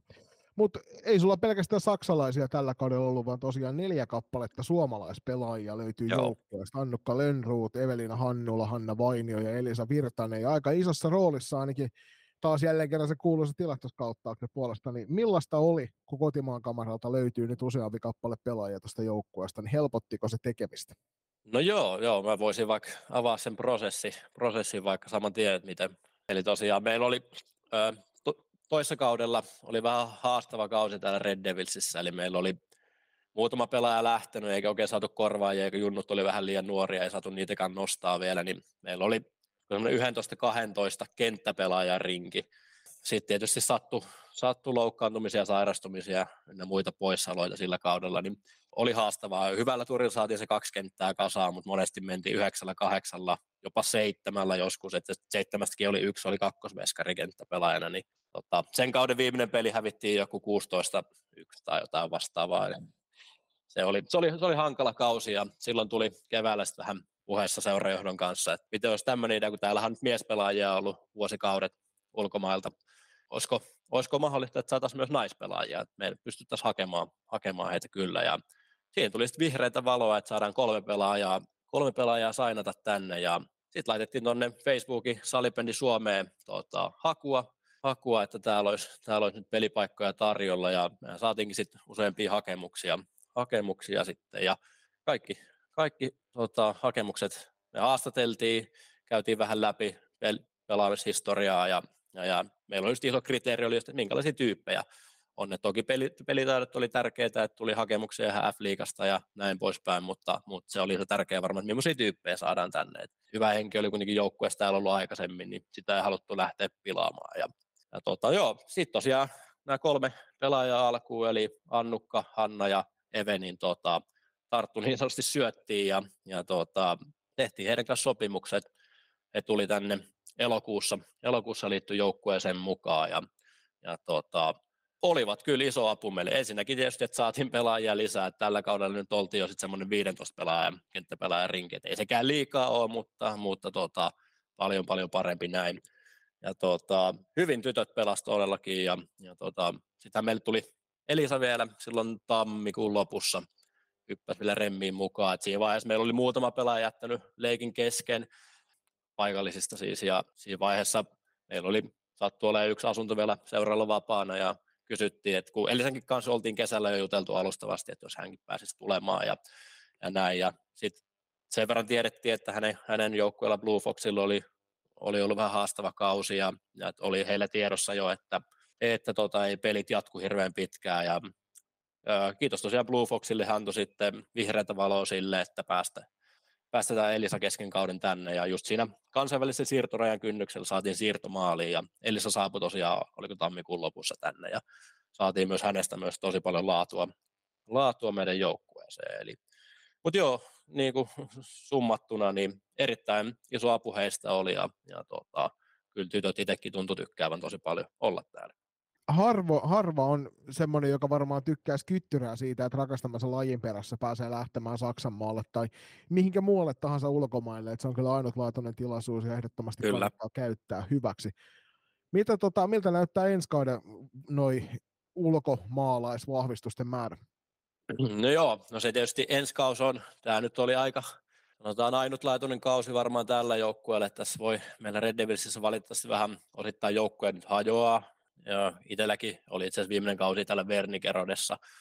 Eli, eli tota, en osaa ihan tarkkaan tämän, tämän hetkistä tilannetta sanoa, että onko joukkue ensi kaudella ollenkaan, vai nyt, nyt tänne myös ollaan perustamassa Saksan ää, naisten kakkosbundesliigaa, että olisiko mahdollisesti siellä sitten meillä joukkueen. Niin en, en, osaa ihan suoraan sanoa, että mikä, mikä on va- mahdollisesti naisvahvistuksen, naisvahvistusten tota, laita. Seura on sinällään vakavarainen ja pystyy, pystyy kyllä ulkkareille tarjoamaan sopimuksia, että, että totta kai aina kannattaa kysyä, kysyä ehdottomasti, että niin kuin sanoit itsekin, että kyllä se niin kuin rakastamassa laji, lajin tota, perässä ulkomaalle lähteminen tai ylipäätään ulkomaalle lähteminen ja pystyy just laji yhdistämään, niin mikä se hienompaa, että ihan voi kyllä suositella ihan kaikille. Nyt, nyt vielä nopeasti, niin kerropa millä tavalla nuo ulkomaalaisvahvistusten elämä niin kuin helpotetaan siellä, että varmaan jotain työpaikkaa tai muuta mahdollistetaan niin kuin etsinnän kautta ainakin. Joo, tosiaan, eli meillä on ollut, ollut semmoinen yhteistyöyritys, missä pääsee jakamaan postia, postia ja siinä niin kuin pystyy ihan tosi joustavasti päättämään ne omat työajat. Et yleisin on silleen, että tehdään ehkä kaksi-kolme päivää viikossa, noin kolme-neljä tuntia kerralla seura pystyy tosiaan tuon duunipaikan siihen, siihen jeesaamaan ja asunto, tytöthän asu tuota, samassa asunnossa, Elisalla oli oma, mutta, mutta tuota, kaikki kolme muuta siihen alkuun, niin asu samassa kämpässä ja täällä nyt oli helppo, kun meillä niin paljon näitä muutenkin ulkkareita, niin paljon vedettiin aikaa aina, aikaa aina kentän ulkopuolellakin ja, ja tuota, niin siinä mielessä tosi, tosi pehmeä lasku on varmasti ollut heillekin tulla tänne. Sitten olisi kuule useampi kappale kysymyksiä, Oletko valmis kysymys patteristo? No niin, annahan palaa. Ensimmäinen kysymys on aika helppo. Mikä oli parasta Vernissä? Öö, parasta Vernissä? No, tosi semmoinen tiivis kaupunki. Kaikki on tosi lähellä. Tämä on tosi kaunis kaupunki. Et, et itse on tosiaan pääkaupunkiseudulta lähtöisin. Oli vähän alkuun, että et täällä on 35 000 asukasta, miten hän tänne sopeutuu, mutta niinku tosi hyvin, tosi hyvin sopeutuu. Ja sanotaan, että äh, semmoinen niin kuin kaupungin semmoinen yhteisöllisyys. Ja meillä oli varsinkin seurassa, jos vielä puhutaan, niin seura oli vähän semmoinen niin pieni perhe. Miesten ja naisten joukkueet oli tiivisti yhteistyössä ja, ja tota, just niin kuin vietettiin kentän ulkopuolella tosi paljon aikaa, niin semmoinen yhteisöllisyys varmaan. Lämmin suositus muuten jokaiselle siitä, että käytte katsomassa, minkä näköinen tuo kaupunki on. Se näkyy aika hyvin korkealta otettuna yhdessä kuvassa melkein koko kaupunki, mutta kaunis on tuo Vernigeruuden linna ainakin, mikä siinä on tavallaan niin kuin kaupungin tämmöinen selkeä nähtävyys, niin ehdottomasti, jos ei muuta, Joo. niin ainakin käykää piipahtamassa turisteilla. Joo, tuosta parvekkeen ikkunasta toi linna näkyy, niin ehdottomasti kannattaa käydä, käydä Vernikerrossa. Mennään seuraavaan kohtaan. Negatiivisia ja positiivisia yllätyksiä naisten valmentamisessa. No, tota, tota, öö, no, positiivisia sanotaan näin, että se oli niin helppo tulla tuohon jengiin, mutta kaikki oli niin mukavia ja tavallaan avoimia ja, ja puhuu hyvää englantia täällä ja näin poispäin, että niin kuin, se meni se transitio sille aika helposti, helposti, kun tämä homma aloitti. No, negatiivisia varmaan naisten valmennuksessa, niin tietysti aa, asiat voisi ehkä joskus sanoa suoraan, suoraan ehkä puolia toisin, niin, niin tota, se helpottaisi monesti, monesti asioita. Et siinä on aina vähän silleen, että, että jos joku ei ole tyytyväinen jostain, niin sitten sen kuulee ehkä jostain kulman takaa. Niin, niin tota, mutta en mä tiedä, on se miehissäkin varmaan joskus ihan sama, että en mä tiedä, onko se nyt välttämättä naisten, naisten ongelma niin sanotusti. Eli, mutta joo, ehkä noin noin täkkiseltään tulee mieleen. Valmennuskieli ilmeisesti oli siis englanti, jos oikein ymmärsin, mutta miten toi saksa sujuu, että pystyisikö sillä jo valmentamaan? Valmennuskieli ihan englanti. Saksa, no on sitä tässä pikkuhiljaa oppinut parin kolmen vuoden aikana, aikana, mutta sanotaan, että ehkä nyt jotain ihan yksittäisiä lauseita lukuun ottamatta, niin ei ihan uskalla sen, sen varaa jättää valmennusta. Itse saattaisi mennä jengillä asia tai pari ohi ehkä, niin, niin parempi ehkä mennä vielä enkuksi. Niin kuin Saksasta tosiaan on monella se kuva, että, että englannin kielellä ei hirvittävän helpolla pärjää ja tuntuu siltä, että mitä nuoremmaksi tuo pelaajasukupolvi sielläkin kasvaa, niin sen helpommin sillä englannilla pääsee eteenpäin. Joo, kyllä niin kuin ehdottomasti tämä niin kuin salibändipiireissä ja näin, niin pärjää kyllä englannilla. Ja tietysti isommissa kaupungissa puhutaan muutenkin, puhutaan muuten hyvin englantia. Et tietysti täällä Vernissä niin ihan jokainen ehkä vähän vanhempi ei välttämättä puhu, tai puhuisi, mutta on vähän ujoja sen englannin kanssa. Mutta niin kuin ihan joukkueen ympäristössä niin ei mitään ongelmaa. Sä tuossa aikaisemmin mainitsitkin jo siitä saksalaisesta fanikulttuurista, mutta täällä on tullut siitä asiasta ihan kuulija kysymys, eli Noniin. kerro minkälainen se saksalainen fanikulttuuri on. Joo, se on tosiaan, tosiaan niin kuin jos Suomessa on tottunut, että peleissä saattaa olla vaikka ihan hyväkin määrä yleisöä, kolme 400 ihmistä, mutta kaikkihan istuu kuin kirkossa, niin, niin, niin tota, tämä saattaa olla, että jos nyt ei ole niin paljon yleisöä, vaikka 100-200, mutta sitten kun täällä on kaikki rummut sun muut käytössä, niin, niin, niin tota, se on, se on, se on niin kuin välillä, että kuule omia ajatuksia siellä kentällä, että oletko pelaamassa tai valmentamassa, niin se on tavallaan vähän huono, mutta sitten tavallaan jos ajattelee isossa kuvassa, niin on tosi hieno asia, että et ääntä riittää, että ehdottomasti sata kertaa sadasta valitsen sen, kun se, sen tunnelman, missä saat golf-tapu, golf-taputukset maalista, niin, niin, niin tota, mutta joo, ihan siis tosiaan meillä oli esimerkiksi Vernissä niin tosi hyvät fanit, ja kun täälläkin on about 25 vuotta pelattu salibändiä jo, niin siellä on jo niin kuin, jotka on ollut peleissä pitkään, niin joka vuosi silti, siltikin tulee sinne ja, ja tota, on, on, pukeutunut värikkäästi ja, ja, ja tota, pitävät ääntä ja rummut, rummut pärisee, niin mikäpä siinä. Todella, todella mahtavaa. Se on niin kuin yksi ehkä parhaista asioista, mitä tosiaan se saksalainen salibändi tarjoaa. Että tosi hyvä tunnelmaisia pelejä.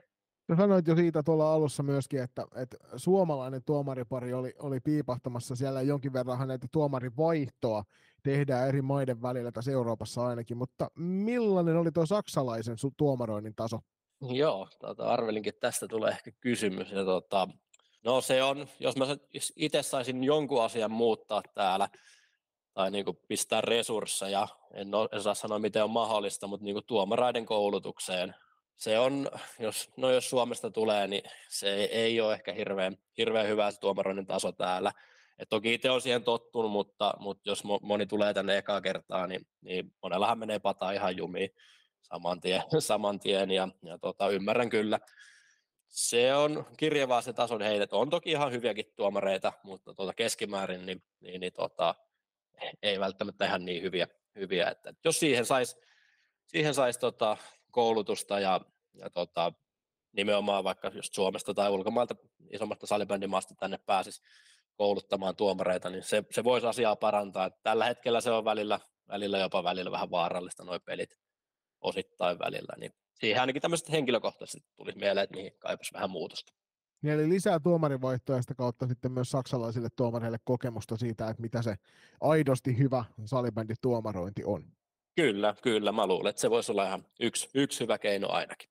Sitten heitetään vähän takaisinpäin tuonne 90-luvun, 2000-luvun taitteeseen ja kuulijakysymys kuuluu näin, että ovatko puuhelmet vielä muodissa Saksassa?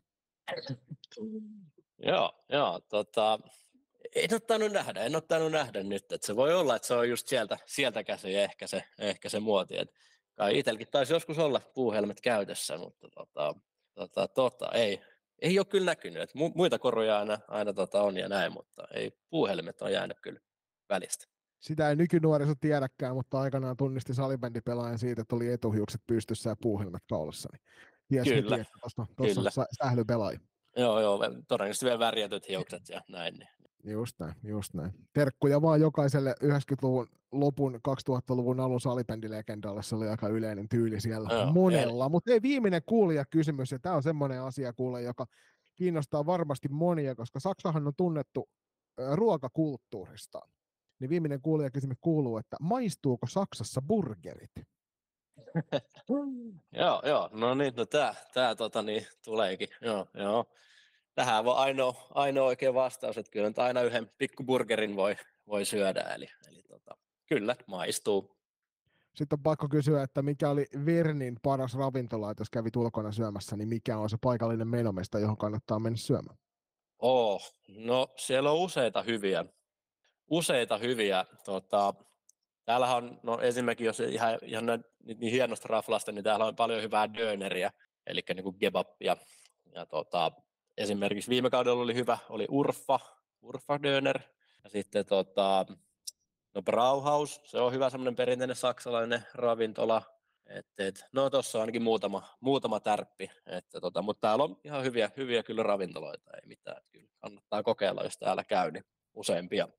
No niin, siinä on se kysymyspatteristo loppuun ladattuna. Tähän ihan viimeiseksi vielä, niin semmoinen muutaman lauseen mittainen mainostus sille, että minkä takia kannattaa suomalaisen sählypelaajan lähteä kurkkaamaan saksalaista salibändikulttuuria?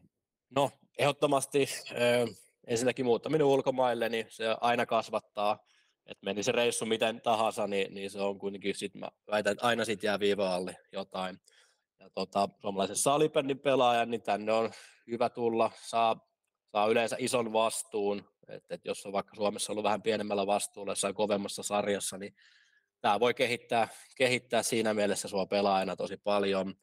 Ja, tota, ja mahdollisesti myös, että sä pystyt niinku keskittyä itse siihen urheiluun, urheiluun että, että tosiaan jos sulla esimerkiksi kämppä, kämppä homma tää teet vähän kevyttä, kevyttä töitä sit siinä viikon mittaan, niin, niin tota, pystyt ihan aamuisin treenaamaan vaikka salilla tai sun muuta ja iltaisin treenit, niin, niin, niin siinä mielessä semmoista kokonaisvaltaista urheilijana kehittymistä varmasti on niin kuin mahdollista täällä saada. Täällä saada. Että tuommoista tulee niin äkkiseltään mieleen, mitkä olisi hyviä syitä suomalaisen sählynpelään tänne, tai minkä takia tulla tänne. Iso, kiito, iso kiitos Antti siitä, että, että jaksoit näin sunnuntai-ilta alkuillan ratoksi tulla keskustelemaan vähän saksalaista salibändistä ja menneestä kaudesta tuolla Wernigen Rudenissa. Nyt ei muuta kuin oikein mukavaa alkavaa kesää ja tsemppiä sinne tuleviin koitoksiin. Kiitos, oli mahtavaa päästä mukaan ja, ja, ja tota, ei mitään, oikein mukavaa kesä alkua sinnekin päin ja, ja tota, niin, niin, ei mitään, kiitos tästä. Tähän vielä Antin haastattelun päätteeksi semmoinen mielenkiintoinen maininta, eli jos sinua kiinnostaisi ulkomailla pelaaminen, niin tällä hetkellä ainakin aktiivisesti Sveitsin maalla useampi joukkue etsii pelaajia, joita jos se kiinnostaa, niin heitä meille päin viestiä DM kautta tai palautajat loistakäs.com, niin autetaan sinua eteenpäin ulkoma- ulkomaille pyrkimisessä. Mosakäs tarjoilee puheenaiheita sallibändin ja urheilun ympäriltä erävikinkien tukemana. Podcastia isännöivät Pete Käenmäki ja Niko Niskanen. Vieraina kuullaan niin seuran verkkareissa kulkevia, mutta myös muita kiinnostavia hahmoja. Suomen keskinkertaisimmilta valmentajilta Suomen keskinkertaisin salibändiaiheinen podcast. Mossakäst. Hallo, ich bin Randi Klärbaum und auch in Deutschland hören wir den Loistocast Podcast. Kolmannes eräs tuttuun tapaan uutiskatsaus ja tällä kertaa ollaan, ollaan itse asiassa löydetty aika paljonkin uutisia, uutisia tuolta Salibändiliiton ja Pääkallon syövereistä. Kiitos vaan sinne asiantunteville henkilöille ja aloitetaan tuota, kilpailusääntöjen uudistuksella. Joo, mä niitä tänään kattelin tarkemmin tuossa. Näähän tietysti on joka vuosi vähän tuntuu. Viime vuonna puhuttiin näistä pidempi tovi, toki silloin tuli vähän isompia muutoksiakin. Mutta oikeastaan semmoista niinku keskeisimmät muutokset. Mä tiedän, että yksi asia, mistä käytiin keskustelua, tässä oli muun muassa TPS ja SPS Firman välinen yhteistyö nyt, kun Virma nousi sinne naisten divariin. Ja tuntuu, että kentälläkään ihmiset eivät oikein tienneet, että miten päin tämä pitäisi ottaa. Mutta siis sääntöjen perusteella, niin minä ainakin näin sen niin, että, että se, siinä ei ole mitään estettä tuolle kyseiselle yhteistyölle edes varmiperiaatteella. Mutta se oli oikeastaan semmoinen isompi juttu. Ja sitten tietysti toi, että naisten divari siirretään nyt ensi kaudella sinne pääsarjojen alasuuteen ja naisten Suomisarja muuttuu valtakunnalliseksi sarjaksi siitä entisestä kakkosdivisioonasta, joka alueittain pelattiin. Mm, muuten oikeastaan mitään semmoista isompaa isompaa juttua. Tähän ei tullut sanamuotomuutoksia valtaosa noista. Ja sitten mm, farmitaso, farmisopimukseen nimetty pelaaja saa siirtyä alemmalta sarjatasolta ylemmälle sarjatasolle vielä ensimmäinen helmikuuta jälkeen, mutta sen jälkeen tämä pelaaja lukittuu siihen joukkueeseen. On oikeastaan semmoisia ainoa. Oliko sulla joku tässä, joka nousi esi- esiin itselle vielä erikseen? No, ehkä yhten toi, että äh, ku, tarkennettu toimitsijakielon osalta sitä, että toimitsijakielossa oleva henkilö voi kuitenkin pelaajana osallistua otteluun, mikäli toimitsijakielto on saatu johonkin toiseen sarjaan. Mä näkisin tässä kyllä sen, että se on ihan sama mikä se sarja on ja ihan sama, oletko kentällä vai kentän siellä vaihtopenkillä tai sitten siellä toimitsijapenkillä, niin, niin joka tapauksessa pelikielto pitäisi koskea noita kaikkia, mutta mä ymmärrän, kun se on toimitsijakielto, niin ymmärrän hyvin ton pointin, mutta se niistä käykää lukemassa tarkemmat sääntö, sääntömuutokset vielä, siellä ei tähän, tälle vuodelle tullut mitään isompaa, mm. niin ehkä, ehkä sitten eh, ensi vuodelle kyllä, saadaan se maalivahdelle palauttaminen takaisin. Kyllä, ja ehkä viimeisempänä niin mainittiko se, että tulevalla kaudella F-liigassa niin se nuorin ikäluokka tulee olemaan nämä T18-ikäiset, joka se olisi pitänyt olla jo aiemmin. Mutta, Joo, mutta... Mä siis, tää, tää ei lukenut tossa varsinaisesti, mutta ehdottoman samaa mieltä siitä, että T18 on se alin ikäraja, milloin F-liigassa saa pelata. Tästä mä oon ehdottomasti samaa mieltä. Joo, ju- juuri näin. Vaikkakin todettakoon, että tuskin F-liigassa päättyneellä kaudella pelanneille 07, joita oli kuitenkin verrattain vähän, niin heille ei varmastikaan aiheutunut loppuuran kannalta mitään, minkään moista haittaa. Mutta kuitenkin tavoitteena on, että tämä pelaajamääräkin kasvaisi huomattavasti tässä tulevien kausin aikana. Tätä myötä myöskin liikan keskikä nousisi ja näille sitten junioripelaajille löytyisi myöskin riittävän tasokkaita pelaajia, pelejä sieltä junnusarjoista, ettei tarvitsisi lähteä liian suurta harppausta hakemaan liikapeleistä liian nuorena. Mm. Mutta nämä kilpailusäännöt tietysti vahvistettiin tuolla Salibändiliiton hallituksen kokouksessa perjantaina 21. huhtikuuta. Tässä on sitten vähän mielenkiintoisempi juttu enemmänkin, muun muassa isoimpana tietysti toi, että miesten 26 ja naisten 27 MM-kisojen järjestämisestä on jätetty hakemukset tuonne kansainväliselle salibändiliitolle. Ja sehän on tietysti hieno homma, että saadaan jälleen kerran hakuprosessi käyntiin tänne kotimaan kamaralle myös noita, myös noita mahtavia salibändi MM-kilpailuja. Sen lisäksi tietysti mainittakoon, että, että salibändi TV-maksuominaisuuden käyttöönotto on ilahduttavasti laajentunut seurojen keskuudessa ja sitten toi ensi syksynä esille ponnistava Torneopal-tilastopalvelusysteemi, niin on, näyttää siltä, että se etenee suunnitellusti. Kyllä, no loistavia juttuja, ja terveisiä vaan sinne Salibandiliiton suuntaan, niin jos tuo Torneopal-systeemi alkaa pelittämään saman tien hyvin, niin vakavasti harkitsen, että hautaan tuon tilastopalvelun ainakin hetkeksi aikaa. Vanha kunnon tilastopalvelu. Sitten hei, mie- mielenkiintoinen juttu, tämä on whistleblow-järjestelmä. Ja tämä palvelu liittyy epäasiallisesta toiminnasta viestimiseen anonyymisti, Kyllä. ja tälle isoa peukkua koska äh, tälle olisi ehkä voinut taas suomenkielisen nimen keksiä, mutta tuo on äärimmäistä jo pilliviheltä. Mutta hei, hyvä asia, hyvä asia. Tälle, tällaista ehdottomasti kaivataan, että tämä on ollut liikaa liikenteessä. Ja toivotaan, että tähän myös saadaan jonkinnäköinen raati sitä, noita sitä asioita pohtimaan, ettei esimerkiksi ilkeyttään tehdyt väärät ilmoitukset sitten aiheuta ongelmia, mutta ehdottomasti me kaivataan tämmöinen Joo, palvelu. tähän väliin muistut- muistutettakoon, että meidän salibändin valmentajien, toimihenkilöiden ja pelaajien myöskin koko salibändin yhteisön tehtävänä on tarjota nuoremmille ja vanhemmille pelaajille iästä riippumatta turvallinen ympäristö, ympäristö missä jokainen yksilö tuntee olonsa hyväksytyksi ja tervetulleeksi ja joka myöskin tästä salibändin harrastuksesta saa sen urheilun ja liikunnan ilon kipinän iskostettua itsensä koko elämänpolulla. Juuri Kiitos. näin, hyvin sanottu Julius. Sen lisäksi tietysti niin tuolla kilpailusäännöt, pääsarjojen sarjamääräykset, pelipassiluokat ja hinnat ja alueelliset sarjamääräykset Itä, Itä- ja Pohjoisen alueella on vahvistettu myös Joo, ja kyllä mä nostaisin myöskin tänne, että opetus- ja kulttuuriministeriö on myöntänyt erityisavustusta Salibändiliitolle. Tuot kohdentuvat U19-naisten MM 2024 tapahtuman vuoden 2023 kuluihin sekä alkuvuonna pidetyn Champions Cupin järjestelyihin. Avustuksen suuruus on 60 000 euroa, eli 30 000 euroa per tapahtuma. Ja kun tiedetään, että Champions Cup niin aiheutti varmasti myöskin jonkin verran tappio, niin todella mieluisaa, että tässä- tapauksessa opetus- ja kulttuuriministeriö rientää hätiin. Ja olisi mielenkiintoista kuulla, että kuinka paljon nämä tulevan vuoden 2024 tapahtuma, tapahtuman nämä tämän vuoden kulut on kaiken kaikkiaan. Et mistä, mistä summista puhutaan? Se on ihan totta, mutta mä veikkaan, että sen ihan niin suurta läpinäkyvyyttä me ei näihin tulla koskaan saamaan. Sitten tietysti aina mielenkiintoisena niin kolme uutta jäsenseuraa ja neljä, neljä jäsenseuraa on, eli siis miinus yksi on näitä uusia jäsenseuroja nyt kun erotettiin neljä ja tuotettiin lisää kolme. Tähän toivotaan muutosta, koska se on nyt pidemmän aikaa ollut niin sanotusti muuttotappion puolella. Joo, seuraavana uutisena on, että salibändi... Ja seuraavana uutisena uutisoitakoon, että opetus- ja kulttuuriministeriö on myöntänyt avustusrahaa yhteensä 12 seuralle, ja nämä avustusrahat mahdollistaa työntekijän palkkaukset Nurmon Jymylle, SP Factorille, Varkauden Tarmolle, SP Prolle sekä salibändiseura Virmolle.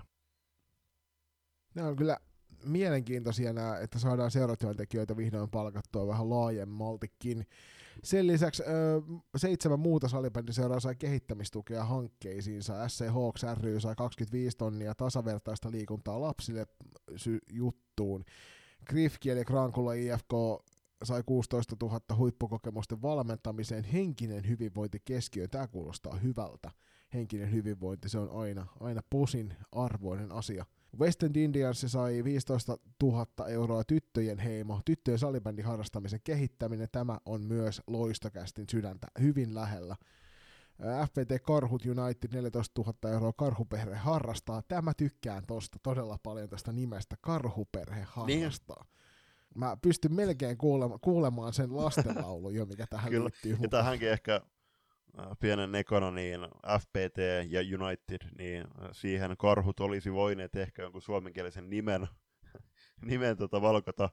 Erikseen äh, Erävikingit ry puolesta on saanut 10 000 euron avustuksen, ja tämä on kaupunginosa toiminnan kehittämiseen ja laajentamiseen. Puolestaan Lopen Floorball Team LFT sai 9000 euroa loppilaisen salibändin puolesta, sekä viimeisenä Pieksämän salibändi 6000 euroa harrastustoimintaa erityistä tukea tarvitseville lapsille ja nuorille. 186 000 euroa meni yhteensä näihin tukisummiin rahaa. 34 hakemusta jätettiin määräaikaan mennessä ja tosiaan siis kahdeksan uutta hanketta sai rahaa tälle vuodelle. Mielenkiintoista olisi myös nähdä se, että minkä takia 26 hakemusta jäi niin sanotusti rannalle. Siellä varmasti oli hyviä ajatuksia sielläkin, mutta nämä on tosi posi- positiivisia asioita sen kannalta just, että saadaan kehitettyä tuota On, seuratyötä ja siis, eteenpäin. Niin kuin sanoit, niin tämä Western Indiansin tyttöjen heimo, tyttöjen salibändin harrastamisen kehittäminen niin lä- lämmittää erityisesti meidän sydäntä. Ja toi espoolainen tyttö naissalibändi, niin se on pitkälti levännyt nyt Northern Starsin harteilla viime vuodet. Toki esimerkiksi Espoon Oilers tai Esport Oilers niin on myöskin äh, eri, niin kuin vahvistanut tosi paljon sitä toimintaa viime vuosina ja nyt on, on myöskin todella hieno nähdä, että West End Indians, Intiani heimo, myöskin alkaa panostaa selkeästi enemmän tuohon tyttöjen puoleen, ja siellä West End Indians äh, tyttöjoukkueet tai joku vastaava, vastaava Instagram-tili, niin, niin nostelee hienosti siellä heidän pelureitten, pelureitten juttuja esiin. Tämä Salibändiliiton seuraaja ja harrastustoiminen johtaja Mervi Kilpikoski sanoi tuossa Salibändin uutisessa vielä lopuksi, että seuratuki on merkittävä taloudellinen apu seuroille toiminnan kehittämiseen ja etenkin työntekijän palkkaamiseen. Ehdottomasti näin. Nyt me ollaan Julius sun kanssa tässä kevään ja kauden mittaan ja viime vuonnakin paljon puhuttu siitä, että millä tavalla sitä uutta väkeä saataisiin katsomoihin lisää, niin ilmeisesti se tapa on se, että tuodaan joka ikisen ottelun pelaamaan TikTokkaa, että vastaan tubettajat, niin saadaan sitten riittävästi pyllyjä penkkiin. 1800 ihmistä oli seuraamassa Loimua-areenalla, kun TikTokkaajat ja YouTubettajat ottivat yhteen kentällä, ja tämähän on siis hyvän tekeväisyystapahtuma, siellä oli paljon erilaisia tuttuja kasvoja, sisällöntuottajia ja mediapersoonia. Ja tietysti tässä aina hienoa on se, että tuodaan salibändiä läsnä, mutta nyt kuitenkin tässä sitten kerättiin rahaa hyvän tekeväisyyteen. Viime vuonna vastaava tapahtuma toi 16 000 euroa ja nyt summa ylittää 20 000 euroa. Ja tällä summalla saadaan merkittävää apua tuonne Steelersin ja SC Urbansin nuoriso- ja juniorityöhön, ja tästä voisi moni muukin ottaa sitten koppia – jos vaikkapa kävisi niin, että tämä vastaavanlaisia tapahtumia saataisiin muuallakin järjestettyä, koska nämä on kyllä isoja tapahtumia ennen kaikkea tällä saadaan liikkeelle niitä nuoria ja lapsia, jotka ei välttämättä sählyn parissa muuten viihtyisi, mutta tulevat kyllä sitä omaa TikTokkaajaansa sitten katsomaan paikan päälle. meidän maan ehkä tunnetuin somettaja, somevaikuttaja Roni Beck, joka pelaa muun muassa siis West End Indiansissa käsittääkseni, pelaa vieläkin Aladivaria, jotta kokkosdirreä, niin kyllä hänen seuraajamäärä, siellä hän seuraa yli 500 000 ihmistä pelkästään YouTubessa, niin luo todella paljon mahdollisuuksia. Ja muun muassa, no siis sanotaan vaikka Turheilukästi, joka on selkeästi Suomen ykkös, ykköspodcasti. Siellä on Esko Seppänen tekee loistavaa duunia oman piskuisen podcastinsa eteen. Niin kyllähän Eskolkin se, sanom, se ykkössanoma on se, että ihmisten pitäisi liikkua enemmän. Hän kehottaa just, että hänen, hänen jaksoja kuunnellessaan niin ihmiset liikkuisi, tekisi jotain, jotain joka huoltaisi sitä omaa, omaa kroppaa ja kehoa. Ja se, että mikä, mikä olisikaan parempi tapa, tapa ottaa, vaikka kuunnella podcastia, kun lähtee juoksulenkille, niin tässäkin TikTokkaajat, niin kyllä se, se että noi tulee TikTok omia idoleja katsomaan tonne, katsoa, että ne liikkuu, pelaa salibändiä, niin joku saattaa saada myöskin kipinän salibändin aloittamiseen. Ja tohon, niin TikTok ja YouTube-starat, niin kyllä mä nyt kannustan näitä esimerkiksi Afrika-seuroja ja myöskin Junnun seuroja muutenkin, niin ottakaa yhteyttä näihin somettajiin, koska heillä on tämä somekeimi todella hyvin hallussa. He pystyvät varmasti auttamaan teitä, jos te vaan pyydätte sitä apua. Ja tähän ehkä pohj- alustuksen vielä, että, että mistä tämä ajatus TikTok vastaan ja tupettajat peliin lähti, niin tapahtuma on ollut organisoimassa Steelersin hallituksen puheenjohtaja Arto Hiltunen, joka otti tai pyysi rap esiintymään Steelersin ottelutapahtumaan. Lopulta idea jalostui kaksi kertaa Loimo-areenalla koettuun tapahtumaan. Ja tähän tosi nimekkäin pelaajia totta kai näissä joukkueissa, mutta mainittakoon, että YouTube-tiimin valmenta- yhtenä valmentajista oli Toni Lötynen. Joo, ja TikTok 2 The Payback päättyi sitten loppujen lopuksi TikTokkaajien hyvinkin suurilukuiseen murskavoittoon luvuin 10-3. Ja tietysti itselle se kaikkein isoin asia, niin Basu teki ilmaveivin tässä pelissä, niin se on tietysti Joo, joo, joo siis pyyntönä toi editoida pois. ei kai, ei, ei kai. Mut hei tässä niin vielä shoutout Aines Medialle, eli, eli Ines ja Anssi, Koski, Anssi Koskiselle, jotka on nyt tämän, erityisesti tämän kevään aikana tuottaneet erittäin hyvää sisältöä meille kaikki, me, meidän kaikkien eteen nautittavaksi ja käytettäväksi. Ja kannattaakin mennä ottamaan Ainesmedia seurantaa tuolla Instagramissa. Heillä on tietääkseni myöskin TikTok-tili. Uh, mutta toisena juttuna tähän vielä, niin yhtenä, toisen erotumarin oli Gabriel Airaksinen, joka meidän Instagram-tilillä teki, piti itse asiassa takeoverin tuossa pari vuotta sitten, niin Gabriel avasi nytten omaa tilannettaan todella rehellisesti tuolla Instagramissa ja puhuu om- omista mielenterveyshaasteistaan, niin haluan kiittää Gabriel sua, jos satut nyt kuuntelemaan tätä jaksoa, niin haluan kiittää siitä avoimuudesta, mitä sä oot sun oman elämän haasteista ja sun omasta elämästä ylipäätänsä miten avoimesti sä oot niitä juttuja tuonut esille, koska sua, suakin seuraa aika moni ihminen sosiaalisessa mediassa, mutta myöskin siellä ihan reaalimaailmassa, äh, oli se nyt hallilla tai hallin ulkopuolella, ja moni pitää sua oikeasti varmasti esi, omana esikuvana, niin varma, mä ja Joni toivotaan sulle oikeasti kovasti tsemppiä mielenterveysjuttuihin, ota oma aikas, ja muista, että noissakin jutuissa, niin nämä lisää sitä avoimuutta, ja nämäkin, noi sun sanat, mitä kirjoitit, ne lauseet ja se teksti, niin se varmasti edesauttaa todella monia ihmisiä. Kiitos Gabriel. Kiitos. Siirrytään eteenpäin ja nyt siihen jo etukäteen suuresti parjattuun 3-3 pelimuotoon kiinni. SM-viikko tulossa ja sinne voi nyt ilmoittautua nopeimmat mahtumat kisaamaan kolme vastaan kolme salibändi Suomen mestaruuksista.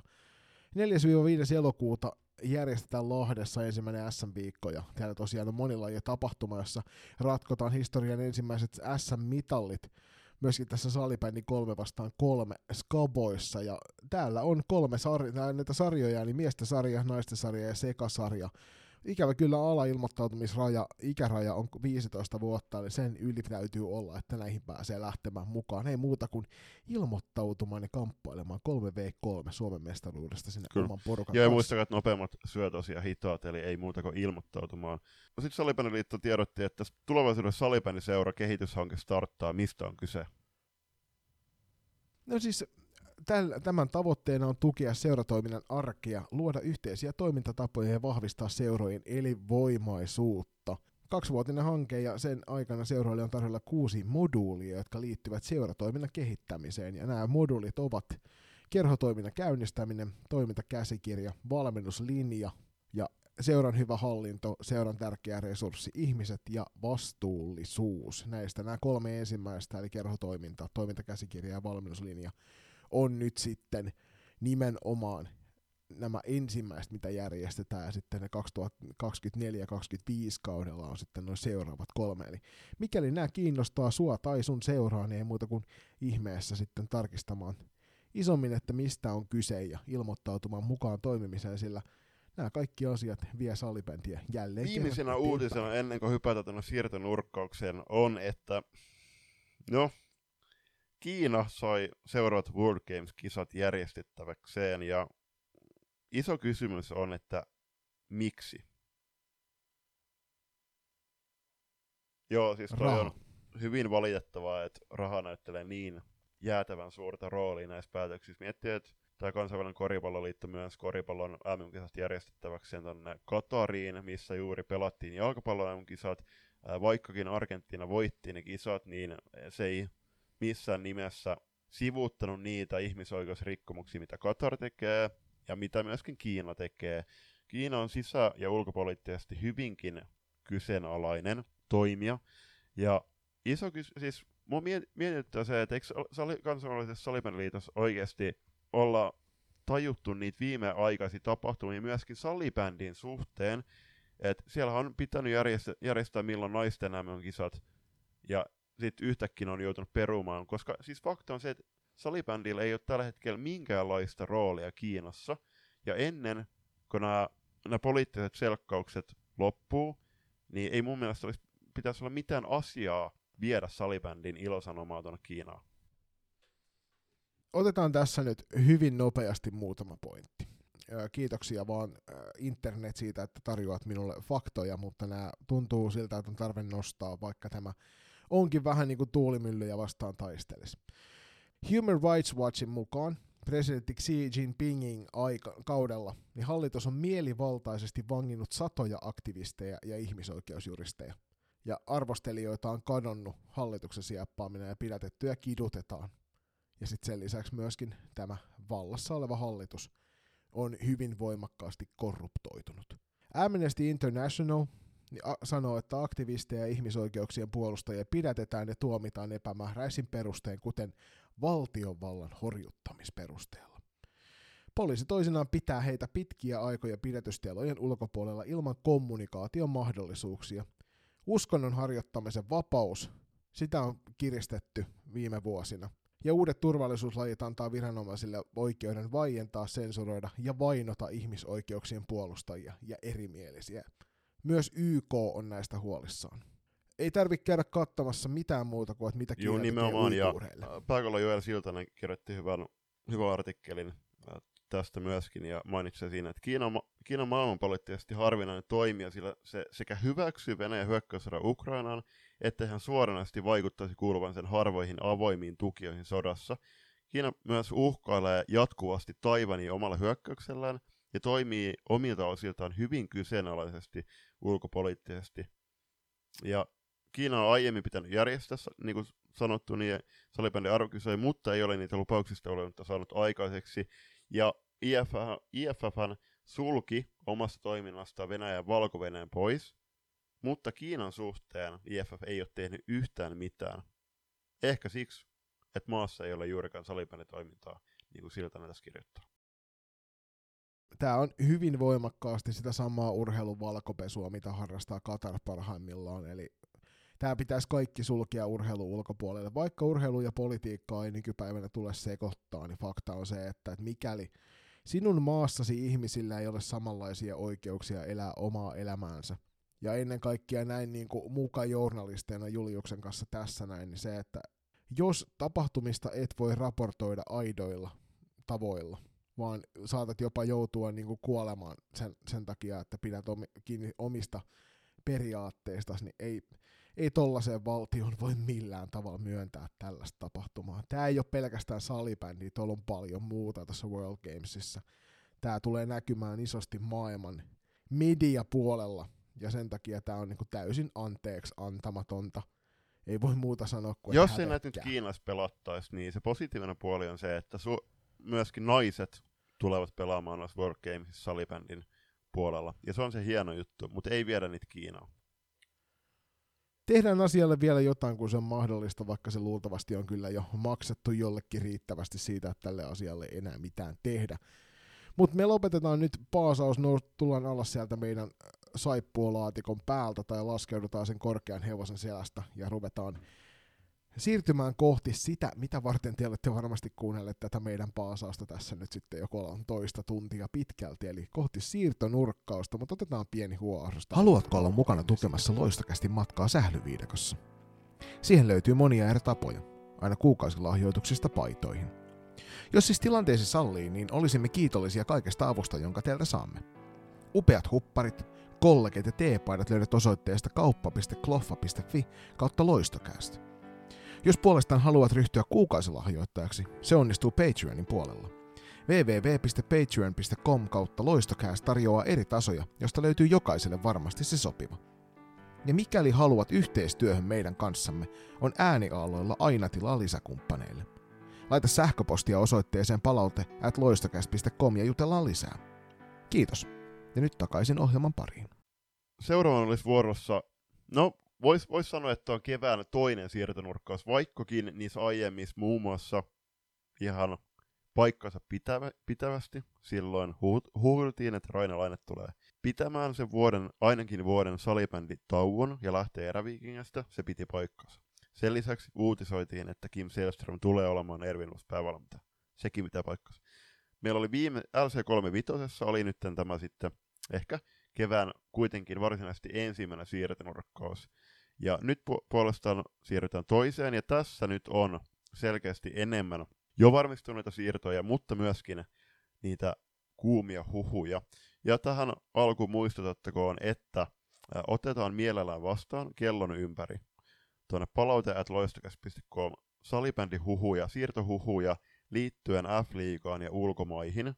Ja ne voi olla mistä vaan kuultuja, mutta muistakaa, että me ei tulla yhtäkään siirtohuhua käsittelemään ää, nimellä, eli kaikki lähteet tullaan suojaamaan, ettei kenellekään ajoita harmia.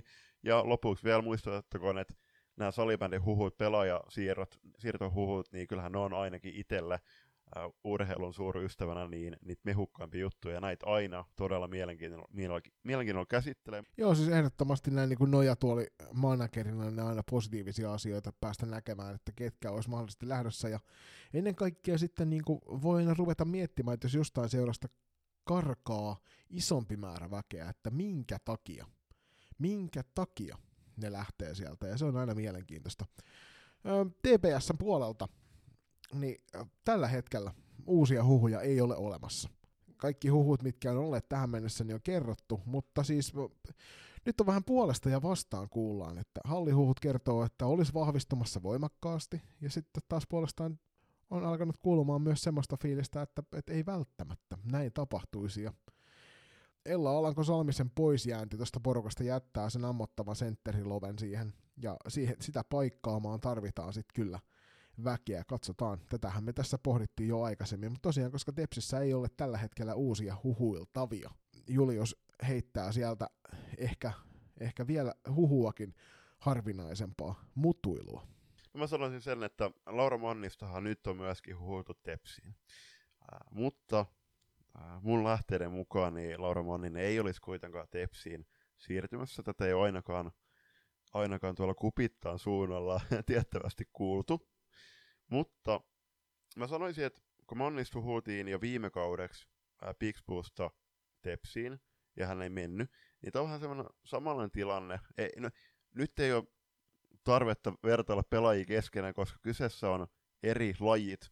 Samanlainen tilanne oli silloin, kun Wayne Gretzky siirtyi Edmontonissa Los Angelesiin, niin kukaan ei uskonut, että sitä siirtoa tulisi tapahtumaan ennen kuin se siirto loppujen ta- tapahtui. Niin tässä on myöskin vähän samanlainen tilanne, että Laura Manninen, niin siirtyykö hän Tepsiin? Ja oikeasti, siirtyykö hän tulevaksi kaudeksi? En, välttä, en usko. No ennen kaikkea iso, isot jutut on se, että koska PSS näyttää toiset taas lähtijäpuoli olevan aika iso, niin saa nähdä, mikä on tilanne. Mutta mennään TPSstä joka tapauksessa eteenpäin.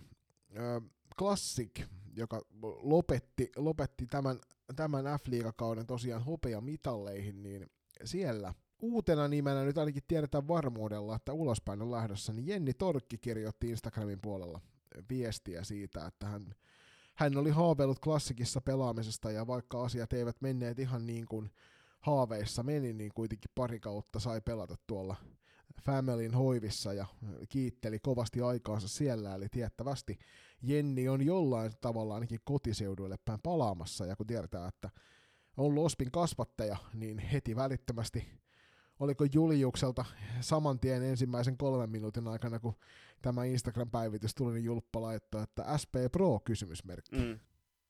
Jep, mutta sä sanoit, että että ehkä Loistoon tai Turkuun joka tapauksessa, koska muun muassa Linna Nevalainen, Lohja Lahja suomalaisen salibändille pelaa Loistossa.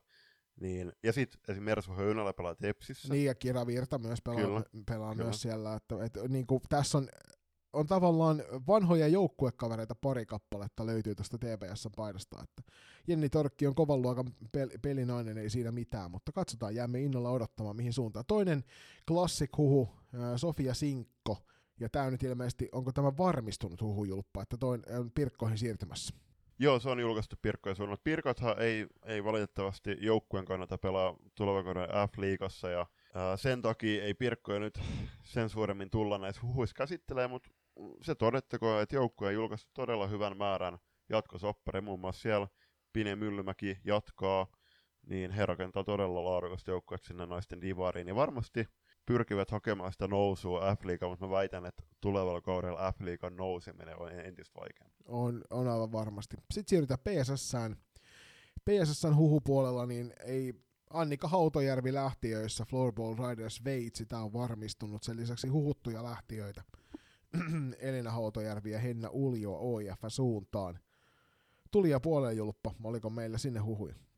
Pessi suunnalle ei ole, ei ole tulijapuolella tällä tällä erää äh, huhuja, niin siirrytään kohti pääkaupunkiseutua ja siellä No, vielä muutama vuosi sitten maailman suurimmaksi salibändiseuraksi titule, tituleeratun eräviikinkien kohdalla, niin lähtiöistä on jo varmistettu, että Inka Lippojoki siirtyy Sveitsin liikasta sinne kokkosliikaan pudonneen UHC Valkirch St. Gallenin riveihin. Ja siellä pääkallon uutisessa mainittiin, että joukkueen seuran edustajalla Ra e- Eschbach sanoittaa, että olemme erittäin iloisia, että kaksi nuorta naista ovat päättäneet tulla Sait Kallenin vahvistamaan joukkuetta.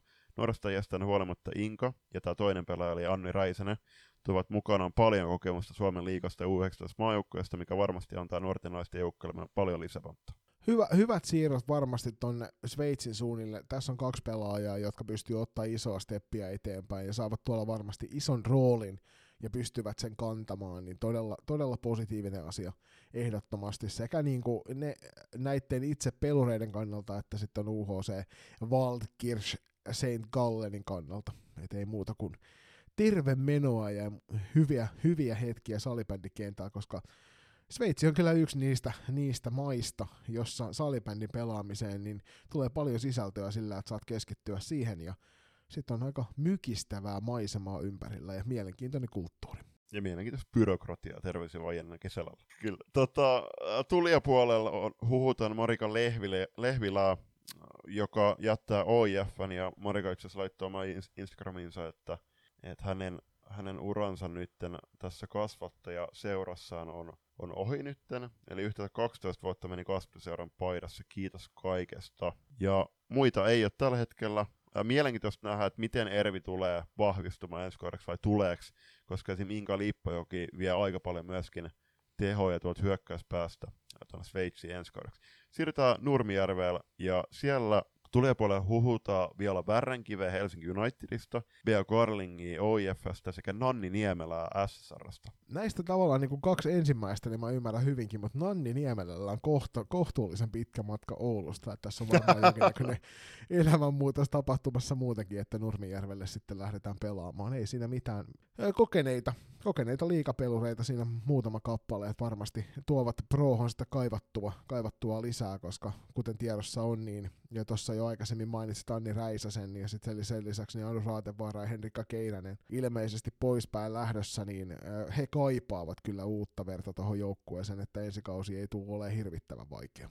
Viime siirtonorkkauksessa huhutu, minkä Röönperi, jota huhuttiin OIFS Prohon, niin no, tullaan tässä lopussa mainitsemaan OIFn siirtotilanne tällä hetkellä, niin seuraava kiitteli nimenomaan minkä, minkä Röönperi sekä Marika Lehvilää että Bea Garlingi viimeisimmästä ja toivottavasti tsemppiä tulevaan, niin katsotaan mikä on näiden pelaajien ensi osoite. Siirrytään Ouluun ja siellä todettakoon, että Emmi Niemelän jatkosopimus seuran kanssa on julkaistu, eli tämä lopettamishuhu oli täyttä, täyttä valhetta ja ei, ei pitänyt paikkaansa. Eli hienoa, että Emmi jatkaa ja liika, liika ehdottomasti tarvitsee myöskin näitä kokeneita pelaajia. Joo, tämä on, tää on aivan totta ja se tekee Oululle hyvää, koska siellä on paljon nuorta lupaavaa pelaajaa tulossa. Että nämä kokeneet kehä, kehä, kehäratsot jatkavat tuossa joukkueessa ja tuovat sitä kautta sitä seurakulttuuria myös sinne alaspäin. Kyllä. Ja rankoista ankoista, niin rankat, rankat ankat on julkaistu tosi paljon noita jatkosoppareja. Voitte mennä katsoa. No se on erityisesti SSR, SSR rankat ankat, niin sieltä niiden seuraviralliset IG-tililtä, niin siellä on nämä kaikki, kaikki jatkosopparit julkaistu, taitaa kuusi eri postausta peräti olla. Eli siellä on Seppo Pulkkisella, Jani Lipsasella ja kumppanilla on pullat hyvin uunissa. Mahtavaa. Siirrytään sitten tähän toiseen turkulaiseen, eli FPC Loistoon sieltä jo aikaisemmin meidän huhuilemat Laura Pakarinen ja Eeva-Maria Heininen on nyt sitten julkaistu Loiston puolelta vahvistuneiksi joka tarkoittaa toki aikamoista vahvistumista joukkueelle. Lähtiä puolella niin Luotto, Veskari, Minni ja Heininen jatkaa matkaa tuonne SPS Virma Akatemian puolelle ykkösdivariin samoin kuin tällä kaudella. Tälle kaudelle Virmosta loistoon siirtynyt Jessica Luostarinen palailee takaisin sinne Virmon puolelle. Joo, ja Minni ja Jessica on tosiaan nähty tuolla SPS Virma Akatemian reeneissä. Eli voi hyvinkin olla, että näiden pelaajien sopparit tullaan julkaisee, ja Loistohan ei ole tällä hetkellä vielä, vielä kiitellyt ketään pelaajaa. No tietysti siellä taustalla kuitenkin fysiikkavalmentaja vaihtuu. Joo, ja Noora Isomäen soppari julkistettiin aikaisemmin tänä päivänä. Eli joukkueen viime kauden kapteeni jatkaa huimaa nousukiitoa varmasti F-liigassa eteenpäin ensikin kaudella. Kyllä, sitten mennään viime kaudella annellaan Jumboksi jääneeseen KV, joka jo aiemmin julkaisi Mia Valleniuksen sopimuksen Siriuksesta. Ja toisena jo varmistuneena siirtona voide, voidaan iloksemme todeta, että Tuuli ja Aho palaa Toren Gruppinista kasvattiseuransa riveihin. Ja tähän kun nyt lasketaan mukaan ne viime kerralla jo puhutut jatkosopparit, niin KV kasailee kyllä Nupin, Nupin Niemisen alle aika mahtavaa porukkaa siihen, jonka kanssa sitten lähtee ensi kaudella parantamaan tätä sijoitustaan. Että. No joo, joo, ehdottomasti Tuule Aho, niin hän ei kuitenkaan, mitä kolme vuotta vietti tuolla ensin Siriuksessa ja sitten Torengruppenissa, niin kaikilla kunnioituksella, niin eihän, okei, okay, pari, pari ruottimestarut tuli tuolla, mutta en, en tiedä, että kuinka paljon Tuule sitten loppujen lopuksi kehitty pelaajana. Totta kai kenties... Isot loukkaantumiset vaikutti juu, varmasti siihen. Just näin, ja siis okei, okay, totta kai todella laadukas reeniympäristö, että siellä joka, joka ilta, kun pääsee treenaamaan kirjallisesti maailman parhaiden pelaajien kanssa, niin totta kai kyllä se kehittää, mutta on, on se loppuviimeksi on se peliaika, mitä noi pelaajat janoo. Se on ihan totta, juuri näin, että sen takia mä väitän, että se on iso osa siihen syy- syytäkin, minkä takia, minkä takia sieltä Tuulia päätyy sitten takaisin päin tänne tänne Suomeen pelailemaan. Tuulia kuitenkin on ollut aika tehokasta viimeisellä KV-kaudella 1920, niin 25 peliin 24 plus 17, eli 41 pistettä ja yli piste per ottelu liigassa tehnyt pisteitä, joka kertoo siitä, että hyvän luokan paluu muuttaja saada. Ja sitten mennään Lappeenrannan suuntaan ja hei, terveisiä nyt sinne Sputtikin kannattajille, niin valitettavasti ei ole yhtäkään siirtohuuha nytten mainita. Totta kai Lappeenranta, todella hieno kaupunki, mutta se on hyvin riippua myöskin opiskelupaikoista.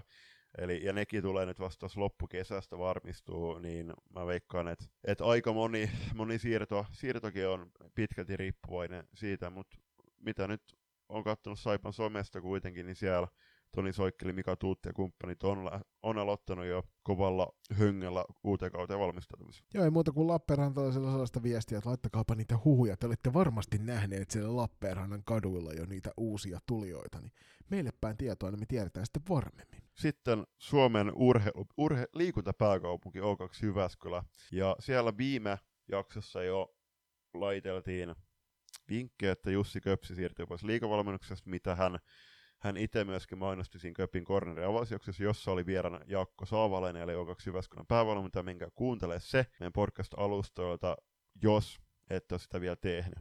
Mutta toisena, ja tämä on jo varmistanut myöskin, niin joukkueen viime kauden veskari Sandrin Koets siirtyy Florval Ridersin riveihin. Eli paluu kotimaahan yhden kauden jälkeen varmasti. Me juteltiinkin tästä sun kanssa ohimennen, että olisiko vastuu jäänyt sen verran pieneksi, että sen takia päätti sitten paluun tehdä, vai oliko tämä aina yhden kauden episodista, ei koskaan tiedä näistä pelaajista, jotka tulee tuolta ulkomailta. O2 ei enempää, joten siirrytään Kuopion suuntaan, otetaan käsittelyyn Tyly, Pahka, Velhot ja sama homma kuopiolaiset, kuopiolaiset, kuopiolaiset. Lisää huhuja meidän suuntaan, nimittäin Panu Lappi adjutantteineen pitävät kovin tiukkaa kantta päällä siinä huhulaatikossa me ei saada minkäännäköistä tietoa, kuten ei saatu muuten julppa viime kaudellakaan. Just näin. Kaikkien muiden seurojen juttuja me tiedetään, mutta Saipa ja Velhot, niin niistä ei ikinä mitään. Hei, tota, pakko mainita kyllä se, tämä Ivalon porukka, tai joku Ivalon höntsäturnaus, niin siinähän oli, sehän on joku, se on ilmeisesti Santos Unitedista lähtenyt kaveriporukka, missä muun muassa Santos United legenda nykyään AFC Kampuksessa pelaava Mari Kemppanen pelaa, ja sitten Lotta Lindi, eli Velhoissa ainakin viime kaudella pelannut pelaaja, niin hänenhän, hänen joukkueeksi oli mainittu SP Pro, eli voidaanko tästä jotain, jotain päätellä? Mä veikkaan, että se on, se on ollut joku, joku tämmöinen hassuttelu juttu, mutta terveisiä kuopiolaisille, niin laittakaa siirtohuhuja tulemaan. Siirrytään Laitetaan tämä hei huhuuna kuitenkin liikenteeseen, että kun se on Instagramissa lukenut, niin että Lotta Lindi SP Pro. just, just näin. Sitten Sipon Kermali OIF. siellä tulijapuolella huhuilta koon, että Essi Linnavuori Helsinki Unitedista, Viola Värränkivi Helsinki Unitedista. Violan kohdalla on huhuttu sekä SP Prota, Helsi, nyt OIF, sekä myöskin, että hänen pääsarjaura loppuisi ainakin ensi kaudeksi. Katsotaan, mikä pitää paikkansa. Ää, Elina Hautojärvi ja Henna Ulja jo mainittiinkin. Ää, Emilia Kaartoho Jokereista olisi suuntaamassa OIFään. Siis Emilian pelipaikka ehdottomasti ensi vuonna liikan puolella. Katsotaan, mikä joukkue se sitten loppu, loppu, loppujen tulee olemaan. Ja niin kuin sanoin tuossa aiemmin, niin OIF kiitteli pelaajia tuossa Instagramissa ja siellä Minka Römperi Sarkku Iikeeri, eli Sarita Kuljuntausta, Nea Raini ja Venla Airaksinen, Jenna Jarvine, Sini Saanavuo, Marika Lehvilä, Katri Ojala, B. Karling ja joukkueen Ja joukkueen valmennuksesta Juha Romo ovat saaneet kiitokset OIFn suunnalta, eli suuntaavat uusiin maisemiin tulevaksi kaudeksi. Ja niin kuin sanottu, niin Marika Lehvelä, niin Ervi, Ervi ja Bea Karling SP Prohan niin on aika, aika vahvasti huhultu sekä tuolla keskustelupalstoilla että myöskin hallikäytävillä. Niin, ja tietysti pääkaupunkiseudun ympäristössä olevat joukkueet niin ovat tässä sitten, on se sitten ö, niin kirous vai onko se positiivinen asia se, että tiedetään etukäteen kaikki, miten siellä asiat tapahtuu, kun sä näet siellä treeneissä näitä pelaajia, ja joku kertoo jollekin, joka kirjoittaa pääkallon keskustelupalstavassa. Tota, OIF, OIF-päivillä palkittiin menneen kauden parhaita, ja OIFin naisten edustuksessa, tämä pitää mainita nyt, niin jengis palkintoja pokkasivat vuoden pelaaja Ada Heikkinen, vuoden junioripelaaja Ida Sinkko, kauden tsemppari Mira Oxman ja Kasperin muistopalkinto meni Pinja Jaakkolalle. Ja tämä Kasperin muistopalkinto jaetaan Kasper Snickarsin muistoa kunnittain. Kasper oli oikea seuraihminen 27 vuoden iästä, hän oli mukana OIFssä 20 vuotta. Hänen muistonsa kunnioittaen Kasperin äiti ja veli avasi Kasperin säätiön, josta jaetaan vuosittain neljä palkintoa OIFn jäsenille. OIF rylle on iso kunnia jakaa nämä palkinnot. Kriteerit. Positiivinen seuraihminen, niin kuin Kasper oli. Ulkoma- Pirkoista haluatko mainita niitä jatkosoppareita muita vielä vai siirrymmekö ulkomaiden puolelle?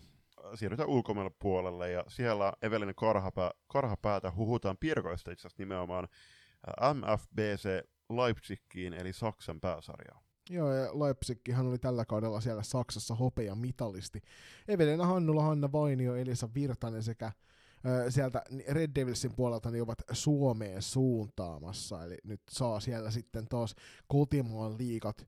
Ja Elisa Virtanen näistä muun muassa oli, oli myöskin noissa playeripeleissä aika hurjassa vauhdissa jälkeen, kun tammikuussa vihdoin tuonne Saksan maalle pääsi. Ja sitten päätetään jakso kysymykseen. Eli meille tuli nyt yksi kysymys. Ja se on kesän ulkomaisiin turnauksiin ja osallistuviin suomalaisiin joukkueisiin liittyen. Ja tähän nyt täytyy, täytyy myöntää kysyjälle terveisiä vaan. Eli nyt ei ole kyllä keretty tarkistamaan näitä ulkomaan turnauksia. Todettakoon, että Elchö Kuppenissa tuolla Ruottissa äh, New Starsin T14 kautta T16 joukkue äh, voitti hienosti hopeaa tässä Flickor, Flickorna 08 sarjassa. Eli he, äh, he hävisi äh, Haddinge IBSlle finaaliottelun, mutta täytyy sanoa, että erittäin jämäkkä, jämäkkä, jämäkkä esitys tuolta Nyssen joukkueet ja on erittäin mielenkiintoista tulevalla kaudella T16 ikäluokassa valmentavalla, valmentana, valmentavalla myöskin nähdä, että miten tuo New Stars joukkue tulevaksi kaudeksi rakentuu. Niin, sitä ei tiedä mi- mihin suuntaan nuo varsinaiset suomalaiset pelaajat liikkuvat, palataanko siellä kotiseuduille. Öö, toinen semmoinen turnaus, mitä, mihin tässä nyt on kiinnittänyt huomioon, toi Prahassa tapahtuva, onko se nyt che, che, ei Czech Open, vaan se Prague Games, missä Pra, nämä junut pelaa. Joo.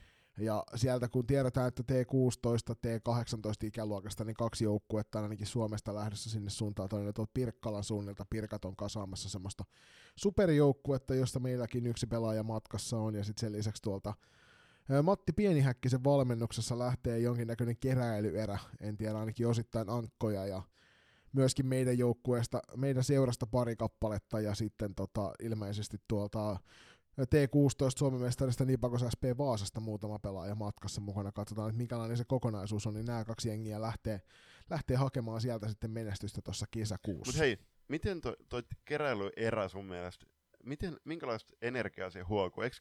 Onko keräily erä, onko se positiivinen vai negatiivinen sana? Ja tässä tapauksessa se on äärimmäisen positiivinen. No, juuri näin, samaa mieltä. T16 SM-sarjassa niin näistä asioista on päästy keskustelemaan terkkuja, vaan muun muassa Torven Vesalle keskusteluista tämän joukkueen ympäriltä, niin, niin mä koin itse, ja sama kuin sinne Pirkkalan suuntaan Jannelle terkkuja siitä, siitä, miten nämä hommat on mennyt, niin on, no, on positiivista, että, että saadaan yhteistyöhengessä sinne joukkueita mukaan, kun meiltä ei joukkue lähde ja monelta muultakaan, niin nyt saadaan sitä ainakin näitä Suomen parhaimmistoa näkyville sinne Prahan suunnille. Ja ennen kuin siirrytään tuohon jakson päättävän aiheeseen, niin no, se on todettava, että tässä tyttönaissa Levenissä niin tämä yhteishenki on ihan mieletön, mielettömän hieno. Kun miettii, että Pirkkojen T16-joukkue osallistuu tuonne Särkenemi kappiin ja pokkos ilmeisesti hopeata sieltä. Niin siellä oli T16 S-sarjasta tuttuja pelaajia todella paljon. Ja muun muassa Nipokos SP Vaasan ja Joni sun joukkueesta. Niin se on tosi hienoa, miten noi Ja pelaajat... myös Virmosta. Kyllä, joo, ja Virmasta myöskin. Niin toi, toi on niin äärimmäisen hienoa nähdä, että miten pelaajat ja taustat solmii näitä ystävyyssuhteita yli seurarajojen. Ja sitten mennään viettämään tuommoinen yhteinen hauska viikonloppu kauden päätyttyä. Nimenomaan just näin. Vielä parin viikon päästä sitten Helsinki Junior Challenge, josta meillä on aikanaan tehtiin tuossa jo Paajasi Jyrkin kanssa semmoinen yhteistyöjakso. Se voi vielä käydä lukemassa, vaikka ilmoittautumisajat on menneet, niin tuossa muutaman viikon päästä koittaa sekin reissu ja se päättää sitten meiltä tuon 0708 kauden tässä, tässä maassa aika monelta joukkueelta.